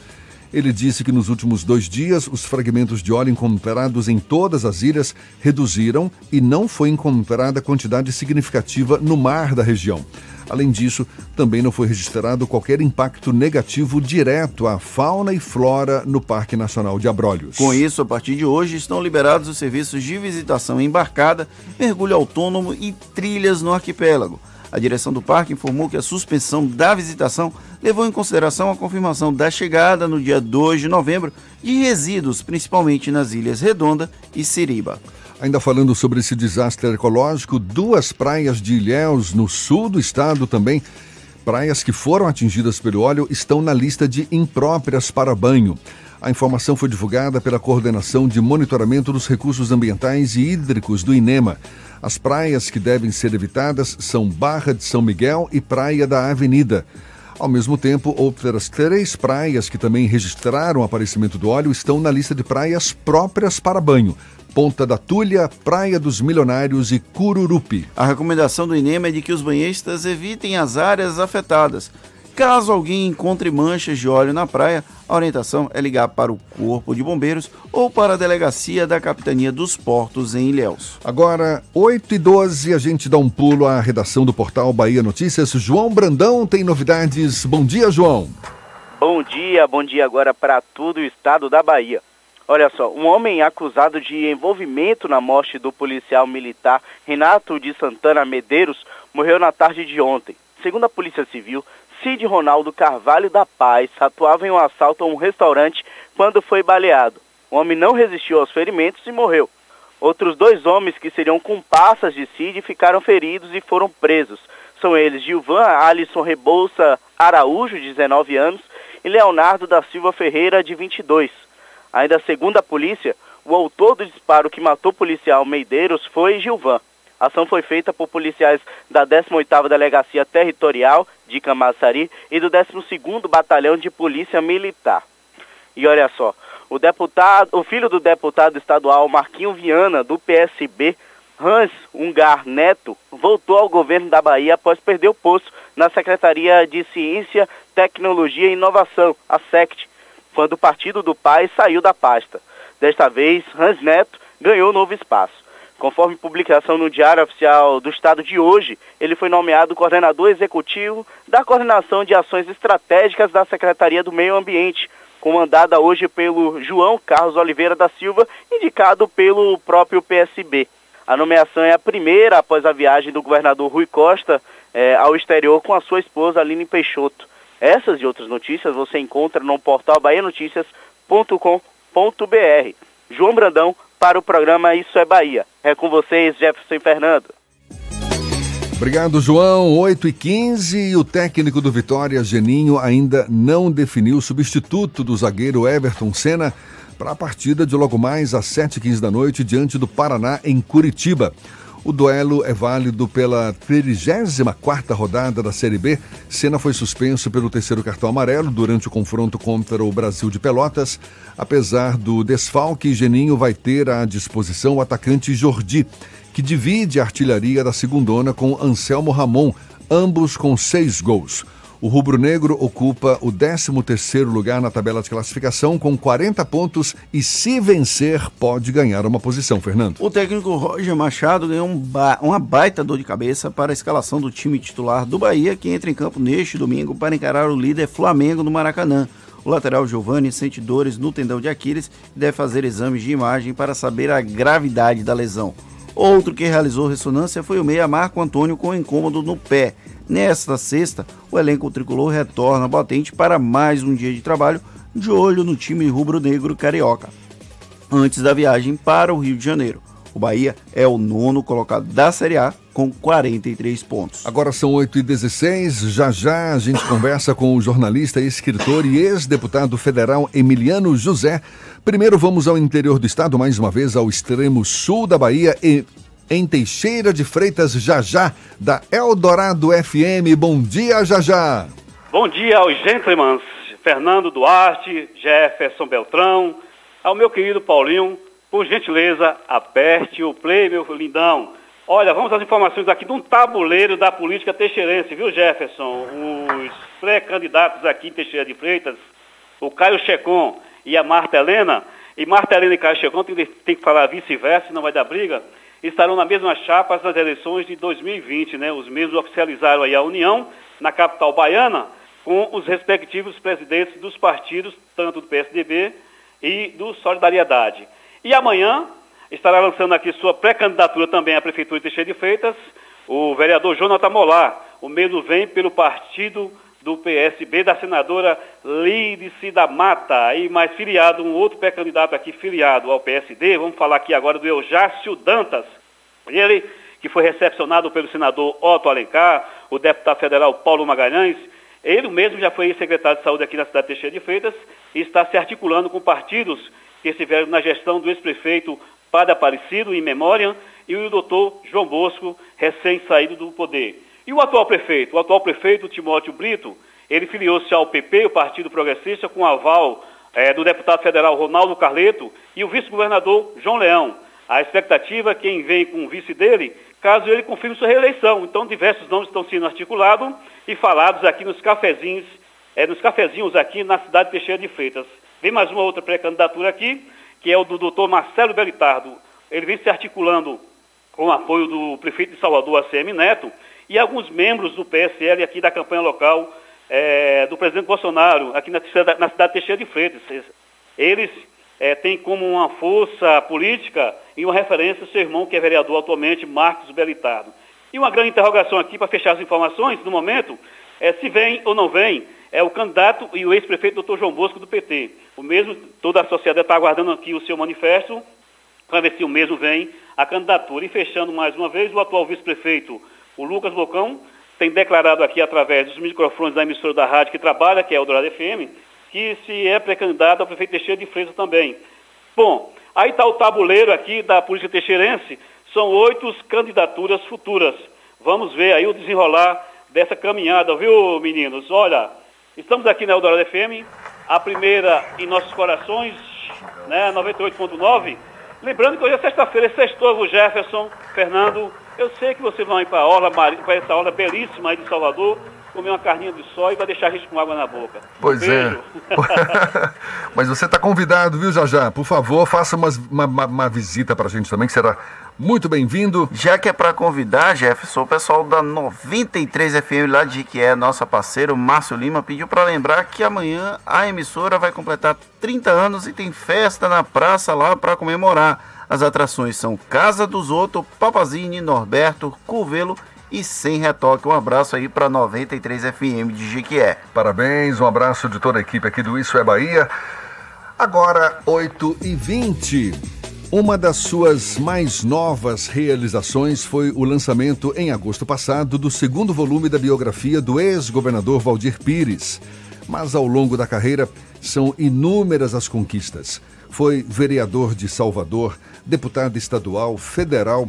Em 1980, já tinha lançado, em parceria com o jornalista Oldac Miranda, o livro Lamarca, o Capitão da Guerrilha, sobre Carlos Lamarca lecionou no curso de graduação e no programa de pós-graduação da Faculdade de Comunicação da UFBA, foi diretor adjunto da Superintendência Regional do INCRA, na Bahia, diretor de pesquisa da Assembleia Legislativa da Bahia, consultor do projeto Cenários Prospectivos Socioeconômicos da Bahia, enfim, um personagem que certamente tem muita história para contar. A gente recebe aqui no Isso é Bahia o jornalista, escritor e ex-deputado federal Emiliano José. Seja bem-vindo. Um prazer tê-lo aqui conosco. Um bom dia. Bom dia. Bom dia aos queridos ouvintes da Tarde FM. Alegria de estar aqui com vocês conversando com a nossa gente e com vocês. Para mim é uma, é uma honra. Você tem uma história, Emiliano, que passa pelos porões da ditadura. É uma pessoa inquieta. Certamente é uma pessoa inquieta. Eu acho que por isso estou vivo. Eu citei alguns dos seus feitos aqui, mas tem muito mais, a gente sabe disso. E o que, que tem pela frente? Esse livro agora lançado recentemente, que foi o segundo volume da biografia do ex-governador Baldir Pires, isso foi em agosto. Qual é o seu próximo projeto? Alguns, alguns em, em andamento. Eu eu já tenho um no Prelo, quer dizer, está já na editora da Universidade Federal da Bahia, já com parecer e já sendo trabalhado, que se chama O Cão Morde à Noite. O Cão Morde à Noite? É, não é à noite craseado, não. O Cão que morde à noite. Ah, perfeito. É... E gira em torno do quê? Eu, eu fiz, curiosamente, eu, eu trabalhei durante quase um ano no Face, diariamente, capítulos diários, pegando a minha trajetória, é relativamente autobiográfico, mas explico. Eu pego da minha infância até a minha saída da prisão em 1974 mas não é a minha história, é o contexto sempre, os companheiros e companheiras que compartilharam comigo uma trajetória bastante inquieta, como você disse, acidentada, revolucionária desde a juventude. E vou até o momento da saída da prisão. Por que esse título, O Cão Morde à Noite? O título ele é sempre uma provocação. Você é jornalista, vocês são jornalistas, sabem que o título ele tem uma uma autonomia em relação à obra normalmente. Ele fala por si e provoca ele mesmo. Na verdade tem um, um episódio imaginário na minha infância uh, no sítio Caxambu, lá em Nazaré Paulista, onde é imaginário, é real e não é. Um, um cachorro, um cão grande morde é, à noite um menino na face, né? Se isso é verdadeiro, se não é, é outra discussão, porque eu nem sei se é. Está na minha lembrança, né? E foi à noite. Então eu simplesmente reduzi isso, mas não é isso, é outra coisa. é todo o período. Eu ia que... perguntar se era ele o cão que mordia à noite. é todo Pode o período. até ser também. Mas deixa o leitor ficar divagando como você está divagando. É, é para isso mesmo, né? É, é um, um longo período que eu atravesso e especialmente o, o, período da ditadura, da tortura, toda relatada ali, no meu caso, e de vários outros companheiros, de Teodomiro Romero dos Santos, por exemplo, com quem estive agora, neste final de semana, ele recuperando-se lentamente de um AVC hemorrágico. Então eu relato tudo isso e o cão Mordendo a Noite é retrato desse período. Deixa o leitor resolver, não, não sou eu que resolvo.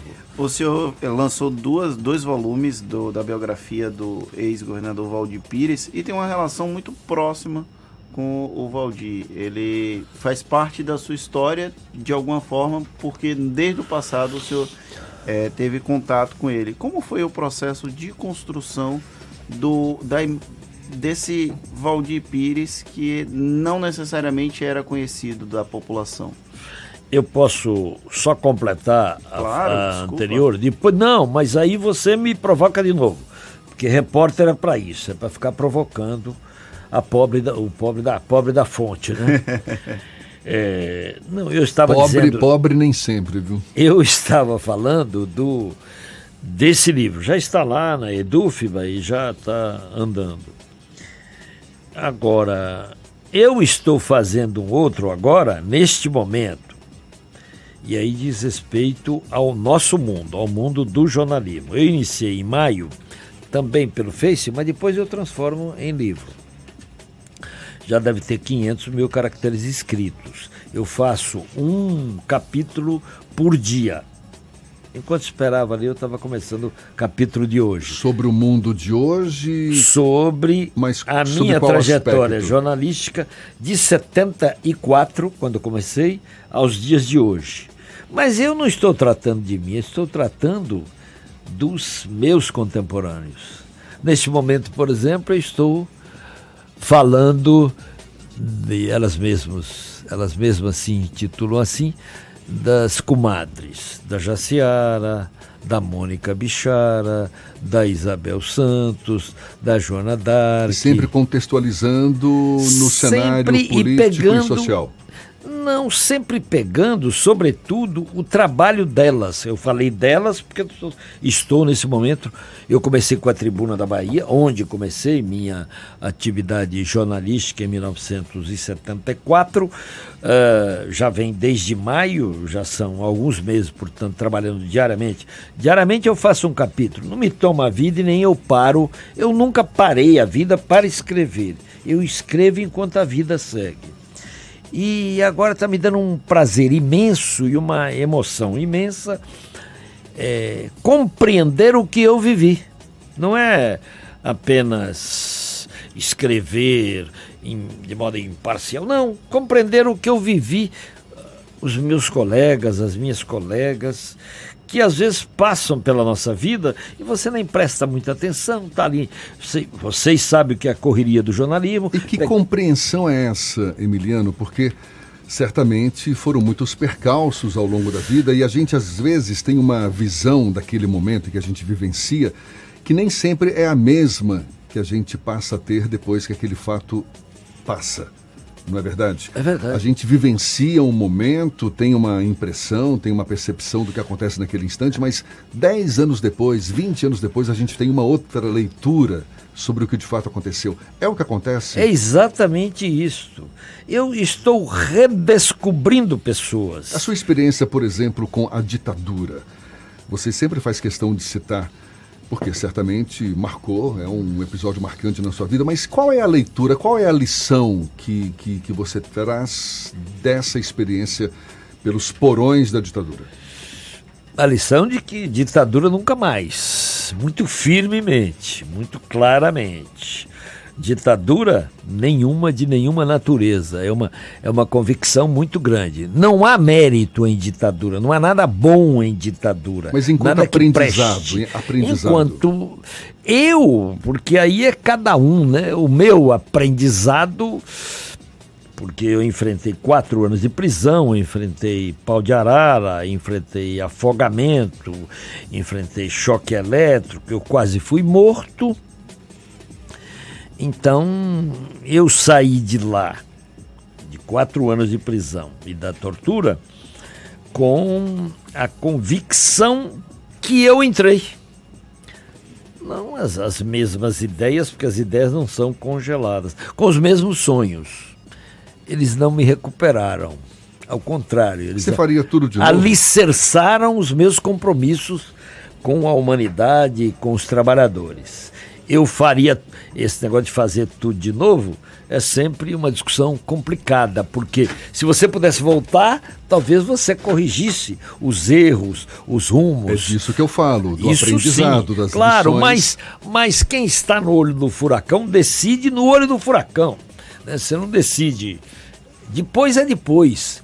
É outro, é outro raciocínio. Eu posso dizer que a nossa opção pela luta armada naquele momento foi um equívoco? Posso.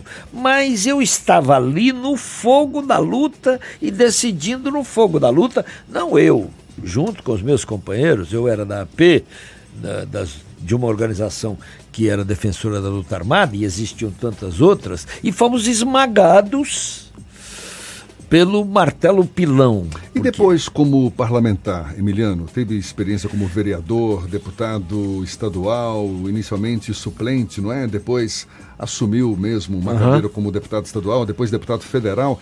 O que que faria de diferente caso tivesse a oportunidade hoje de legislar mais uma vez? Eu, curiosamente, no caso dos mandatos parlamentares, eu não creio tenha muita coisa a rever, não. A verdade é essa. Eu, eu considero que os mandatos. É claro que, se você for analisar no detalhe, tudo você poderia corrigir isso ou aquilo. O que, Mas- por exemplo? Não, não sei. Hoje eu não sei, porque eu considero que o mandato, o primeiro mandato de deputado estadual, era um mandato completamente alinhado ao governador Valdir Pires, nada a, rever e, e com muita firmeza ao lado do governador Valdir Pires. O outro mandato, eu, mandato de deputado estadual, eu estava muito firmemente ao lado do governo Lula e aqui na luta contra o governo estadual.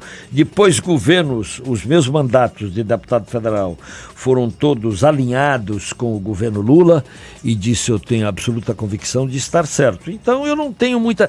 E sempre com a convicção da democracia do rumo democrático para o país, coisa que eu continuo muito eh, consolidada essa visão. Pois é, o Fernando fez a pergunta que acabou nem sendo respondida Bom, sobre o eu- livro do Valdir Pires, mas vamos fazer o seguinte: vai segurar essa resposta para daqui a alguns minutinhos. Faltam 27 minutos para as 9 horas. Temos informações para quem está dirigindo pela Grande Salvador.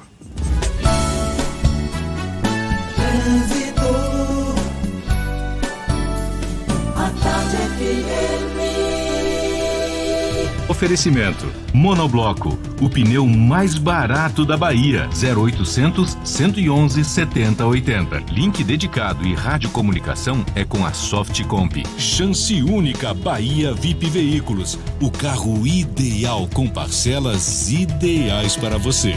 Quem tem essas informações é Cláudia Menezes, sobrevoando lá de cima. Pode falar, Cláudia.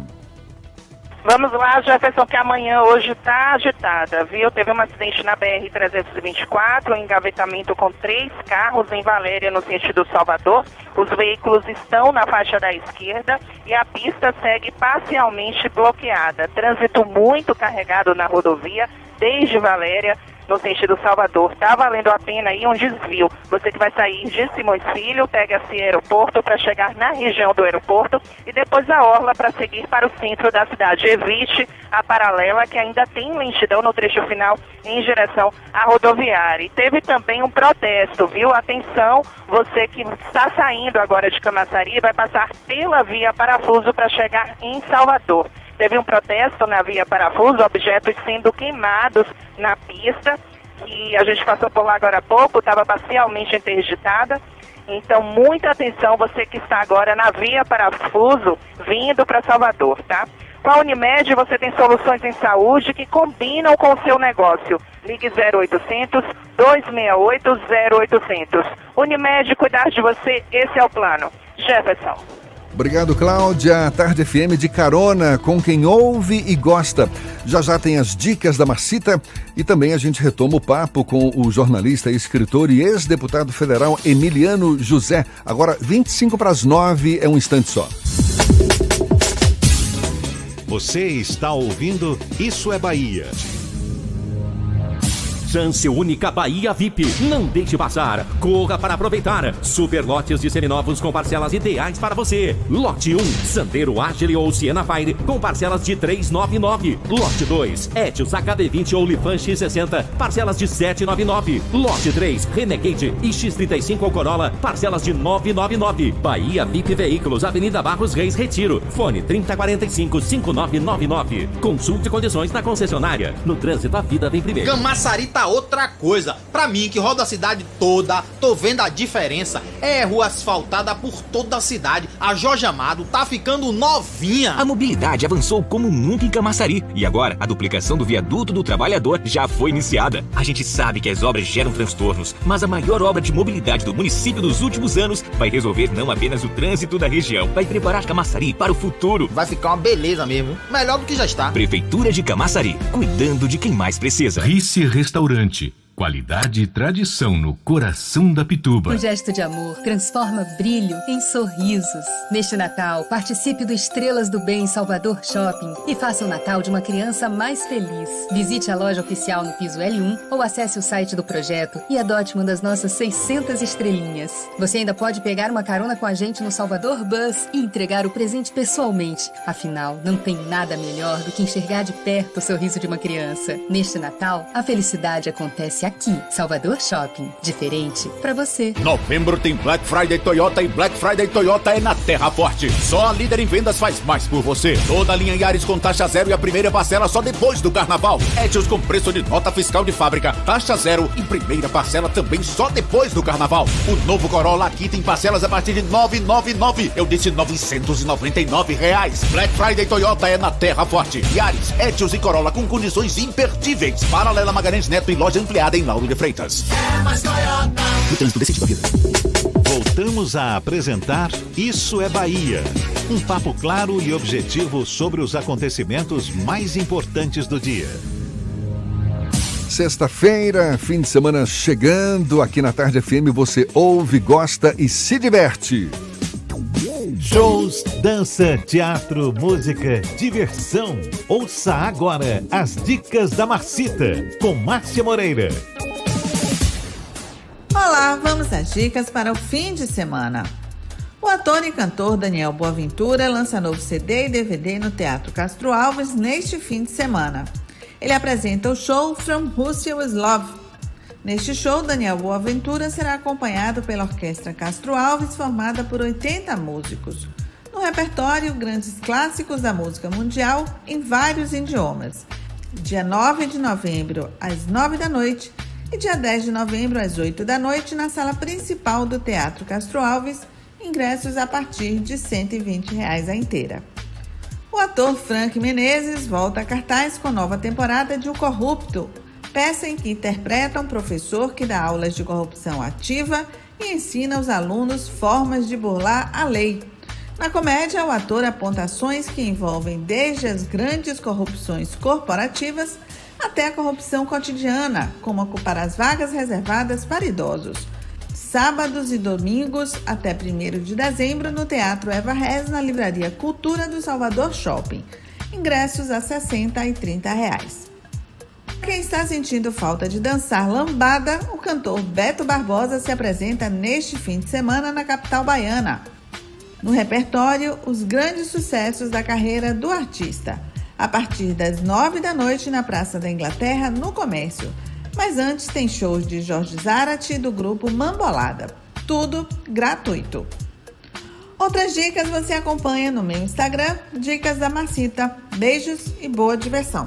Isso é Bahia. Apresentação: Jefferson Beltrão e Fernando Duarte. A Tarde FM. Quem ouve, gosta. Agora são 20 para as 9 e a gente retoma a conversa com o jornalista, escritor e ex-deputado federal, ex-deputado estadual também, ex-vereador, enfim, ex-professor, não, professor aposentado ou Professor, licenciado. É, professor. Professor aposentado. sempre é professor, Mas né? Professor a gente- Emiliano José. Ficou uma pergunta no ar, Fernando. Eu perguntei a ele como foi o processo de construção dos dois volumes sobre a biografia de Valdir Pires, ele que teve contato com o ex-governador ainda no passado e como foi o processo para escrever contando a história de Valdir Pires para quem não conhece quem foi o ex-governador. escrever dois anos uh, ininterruptos, diariamente, escrever. Porque são dois volumes, são 800 páginas, com uma intervenção do editor me exigindo tirar 500 mil caracteres, outro livro, portanto, e eu tive que tirar. E vocês conhecem o, o sac... embora seja... 800 páginas, levando em conta os dois volumes? Os dois volumes, é. Mas eu tirei um livro que é. eu tive que cortar. 500 páginas. É, tive 500 mil caracteres. 500 mil caracteres, eu tive aliás. que cortar porque o editor disse, não dá, senão serão três volumes. Foram dois anos ininterruptos e uns seis anos de pesquisa. Então foi um, um, foi o maior trabalho que eu fiz, por conta da complexidade do personagem, porque o Valdir era já um nome nacional, fora ministro da Previdência com muito destaque, fora é, governador de estado, fora candidato a governador em 1962. Então, esse lado a gente até supõe conhece, porque é o lado político, é o lado público dele. Mas o que, que por exemplo, poderia ser destacado de algum aspecto de Valdir que não era do conhecimento público? Ah, ali no livro você vai encontrar muita coisa, desde a infância dele, os primeiros movimentos do, do cidadão Valdir Pires aos 15 anos, a vida dele em Amargosa, a vida dele em Nazaré das Farinhas, tudo isso você vai encontrar. O, o, grande discurso dele como orador de turma, um tributo a Rui Barbosa, o, o, fato de o cara ser secretário de Estado aos 24 anos de idade, né? Que era uma coisa. Teve um episódio aqui com o que tem a ver com a tarde, o velho Ernesto Simões Filho, que era um condestável, né? E o, o Regis Pacheco, então governador, ele secretário, pediu que todos os secretários fossem se apresentar ao velho senador, né? Que era uma deferência, era um nome é, forte. E o Valdir foi também. Os secretários foram lá para cumprimentar o velho Ernesto Simões Filho, né? Que era quem era. Ernesto Simões Filho, fundador do Jornal à Tarde. Fundador do Jornal à Tarde, figura pública, né? E Valdir chegou lá, se apresentou à recepção. O que, que o senhor quer? Não, eu sou secretário, eu queria cumprimentar o senador. Não sei se ele era senador à época, isso aí é um. Acho que era. E aí o Valdir entrou numa sala majestosa, naquele prédio onde hoje está o Fazano e tudo, né? E ele entrou, o velho senador Sisudo perguntou, o senhor quem é? Senador, eu sou secretário do governador Reis Pacheco. Ah, eu, eu sabia. Me falaram que era um secretariado de gente muito jovem, mas eu não sabia que era o pessoal do Jardim da Infância. Valdir saiu de lá retado da vida. Nunca né? mais quis falar com ele, né? Não, depois. Emiliano, a gente está querendo já chegar aos finalmente, mas queria que, enfim, a sua análise, como é que está vendo esse cenário político atual? Essa polarização, enfim, um Você não governo. quer me chamar para outra hora aqui, É, bom, como é que o Emiliano vai falar isso em poucas não, palavras? Eu topo, né? quero, me apaixono, é uma coisa que eu, que eu, gostaria de falar, mas eu não resumo isso em um minuto. É a situação mais complexa, política, que nós vivemos depois da ditadura. Então ela reclama alguma análise, alguma discussão. Nós estamos vivendo sob o espectro da ditadura de Mas novo. pelo menos qual é a sua expectativa para a médio prazo? A minha expectativa e envolve desejo é que nós retomemos o caminho da democracia, que não será uma coisa simples, do Estado de Direito Democrático, que deu sinais ontem numa decisão que, que era óbvia, mas não era tão óbvia, tanto que o Supremo se.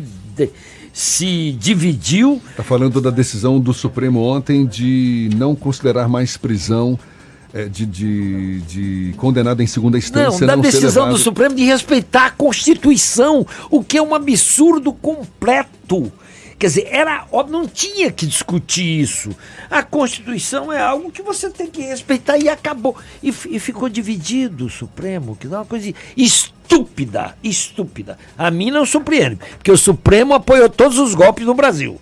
Vamos ser verdadeiros. É pegar a história. A gente tem que pegar a história. Supremo apoiou todos os golpes. Então, você veja que, para mim, é tudo muito complexo e eu, eu tenho opiniões sobre este quadro. E espero nas próximas horas, mas é desejo, é pensamento desejoso, como dizem os ingleses. É, eu quero Lula livre agora, nas próximas horas. Mas eu não garanto, não. Eu sou um sujeito precavido. A vida política, a experiência, a, vou chamar, a velhice dá a gente algum cuidado. Olha, espere para ver se vai acontecer. Mas a conjuntura, ela é riquíssima de um outro lado. Ela é riquíssima para testar a nossa capacidade, a nossa capacidade de reflexão, pensar os nossos erros, tem muitos. Pensar os nossos erros, os erros do PT, que nós, os erros que nós cometemos. Eu falo como militante também do PT. É, a gente passa por uma fase muito rica, muito é verdade? rica desse muito ângulo. Rica. É, exatamente. Então, eu quisessem vocês, eu não posso é, nem sugerir, mas quisessem vocês, eu venho outra hora aqui para discutir isso com Tá- largueza. Tá combinado. Com largueza. Tá combinado. Aliás, Viu? vai ter assunto para um próximo livro também, certamente. Emiliano José, muito obrigado, jornalista, escritor, essa figura que tem toda uma história aí na Bahia e muito obrigado pelos Muito obrigado a vocês pela, pela possibilidade desse diálogo. Eu estou sempre disposto a isso e minha vida tem sido o debate, a discussão e o escrever. Que se eu não escrever, eu morro. A vida Isso está no sangue. é Muito obrigado, Emiliano José, no Isso é Bahia. Agora, 8h46, a gente dá sequência ao nosso giro pelo interior do estado. Vamos a Eunápolis, extremo sul da Bahia, Washington Teixeira, da Ativa FM. Bom dia, Washington. Bom dia, Jefferson Beltrão. Bom dia, Fernando. Bom dia, equipe do Isso é Bahia. Bom dia, Bahia. Hoje é sexta-feira. Olha, foi uma noite de brilho, as horas pareciam não passar. O auditório da Câmara ficou pequeno para o número de pessoas que foram prestigiar seus ilustres homenageados. O tempo de espera foi grande, mas não maior que a expectativa de viver este momento único. Na noite deste 5 de novembro, data em que a cidade comemorou 69 anos de fundação, a Câmara Municipal realizou sessão solene para reconhecer e formalizar a cidadania a 69 ilustres napolitanos que chegaram e se destacaram em suas áreas de atuação professores, comerciantes, missionários, empresários, enfim, todos aqueles que chegaram aqui e aqui ajudaram essa cidade a desenvolver, fazendo a diferença. Anunciados pelo diretor legislativo um a um, os vereadores proponentes entregaram o diploma de cidadão napolitano a cada um dos seus indicados. A edição 2019 da Liga de Voleibol do Extremo Sul da Bahia será encerrada neste fim de semana, com as finais no ginásio de esportes com a entrada gratuita. As partidas acontecem sábado, portanto, amanhã, a partir das 14 horas, e no domingo, a partir das 8, onde serão definidos os campeões em cada categoria.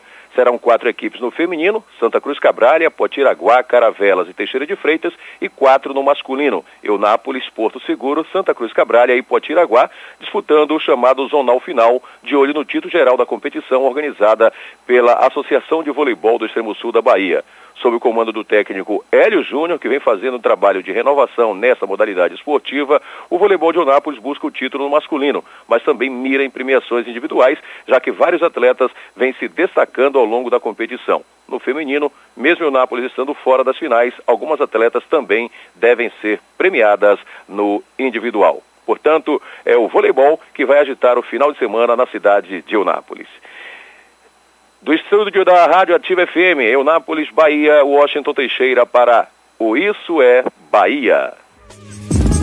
Obrigado, Washington. A gente falou mais cedo que o aeroporto de Salvador é o pior em satisfação de passageiros em 2019. A Vancy Airports, concessionária que administra o terminal, divulgou uma nota, Fernando. E isso, encaminhou aqui para o Issa Bahia, informando que a concessionária informa que permaneceu com nota acima de 4, que é a meta estabelecida pela Comissão Nacional de Aero... Autoridades Aeroportuárias no terceiro trimestre de 2019. Seu desempenho, inclusive, melhorou em relação ao trimestre passado.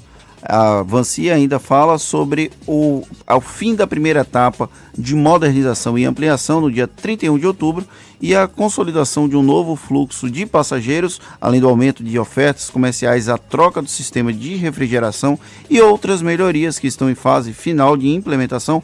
A tendência é que a percepção do passageiro quanto à experiência da viagem melhore. Agora são 8h50, a gente dá sequência ao nosso giro pelo interior do estado. Vamos a Jacobina, Maurício Dias, da Serrana Líder FM. Bom dia, Maurício.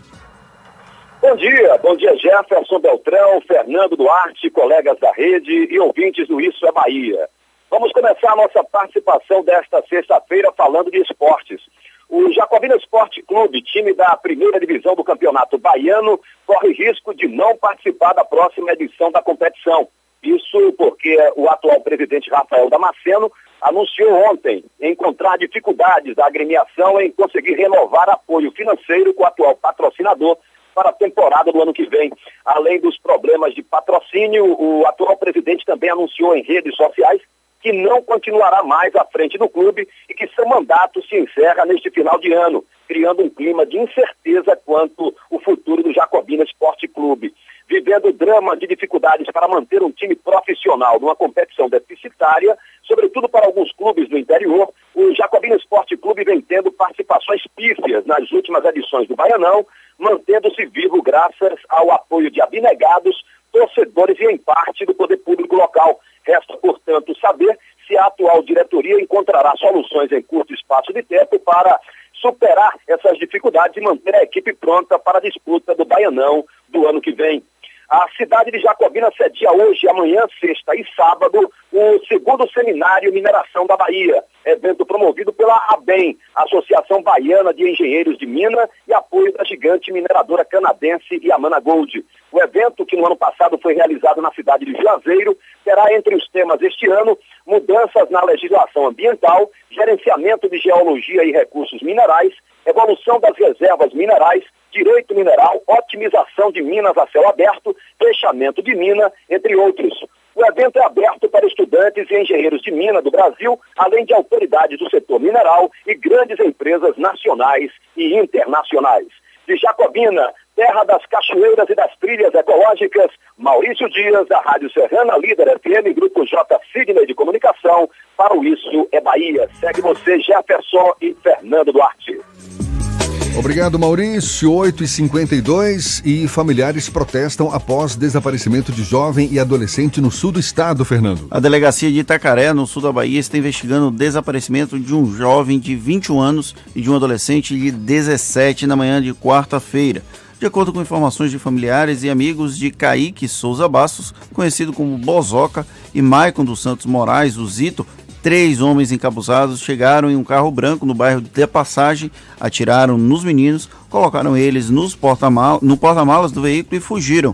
A situação motivou um protesto de amigos e familiares das vítimas que percorreram as ruas de Itacaré com cartazes pedindo agilidade na investigação do caso. E as duas mulheres que foram presas em flagrante após matar o irmão ao desligar os aparelhos que o mantinham vivo no Hospital Regional de Guanambi, no sudoeste baiano, vão aguardar o julgamento em liberdade.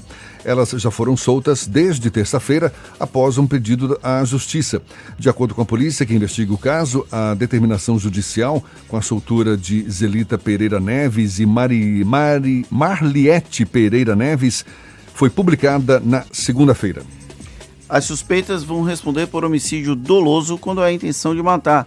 As duas mulheres presas em flagrante tiveram a prisão temporária convertida para preventiva pela Justiça no dia 28 de outubro. Elas estavam presas desde o final de outubro até a Justiça conceder o relaxamento da prisão. E a gente completa nosso giro pelo interior do estado, indo agora para Itabuna. Evandro Lima, da Interativa FM. Bom dia, Evandro.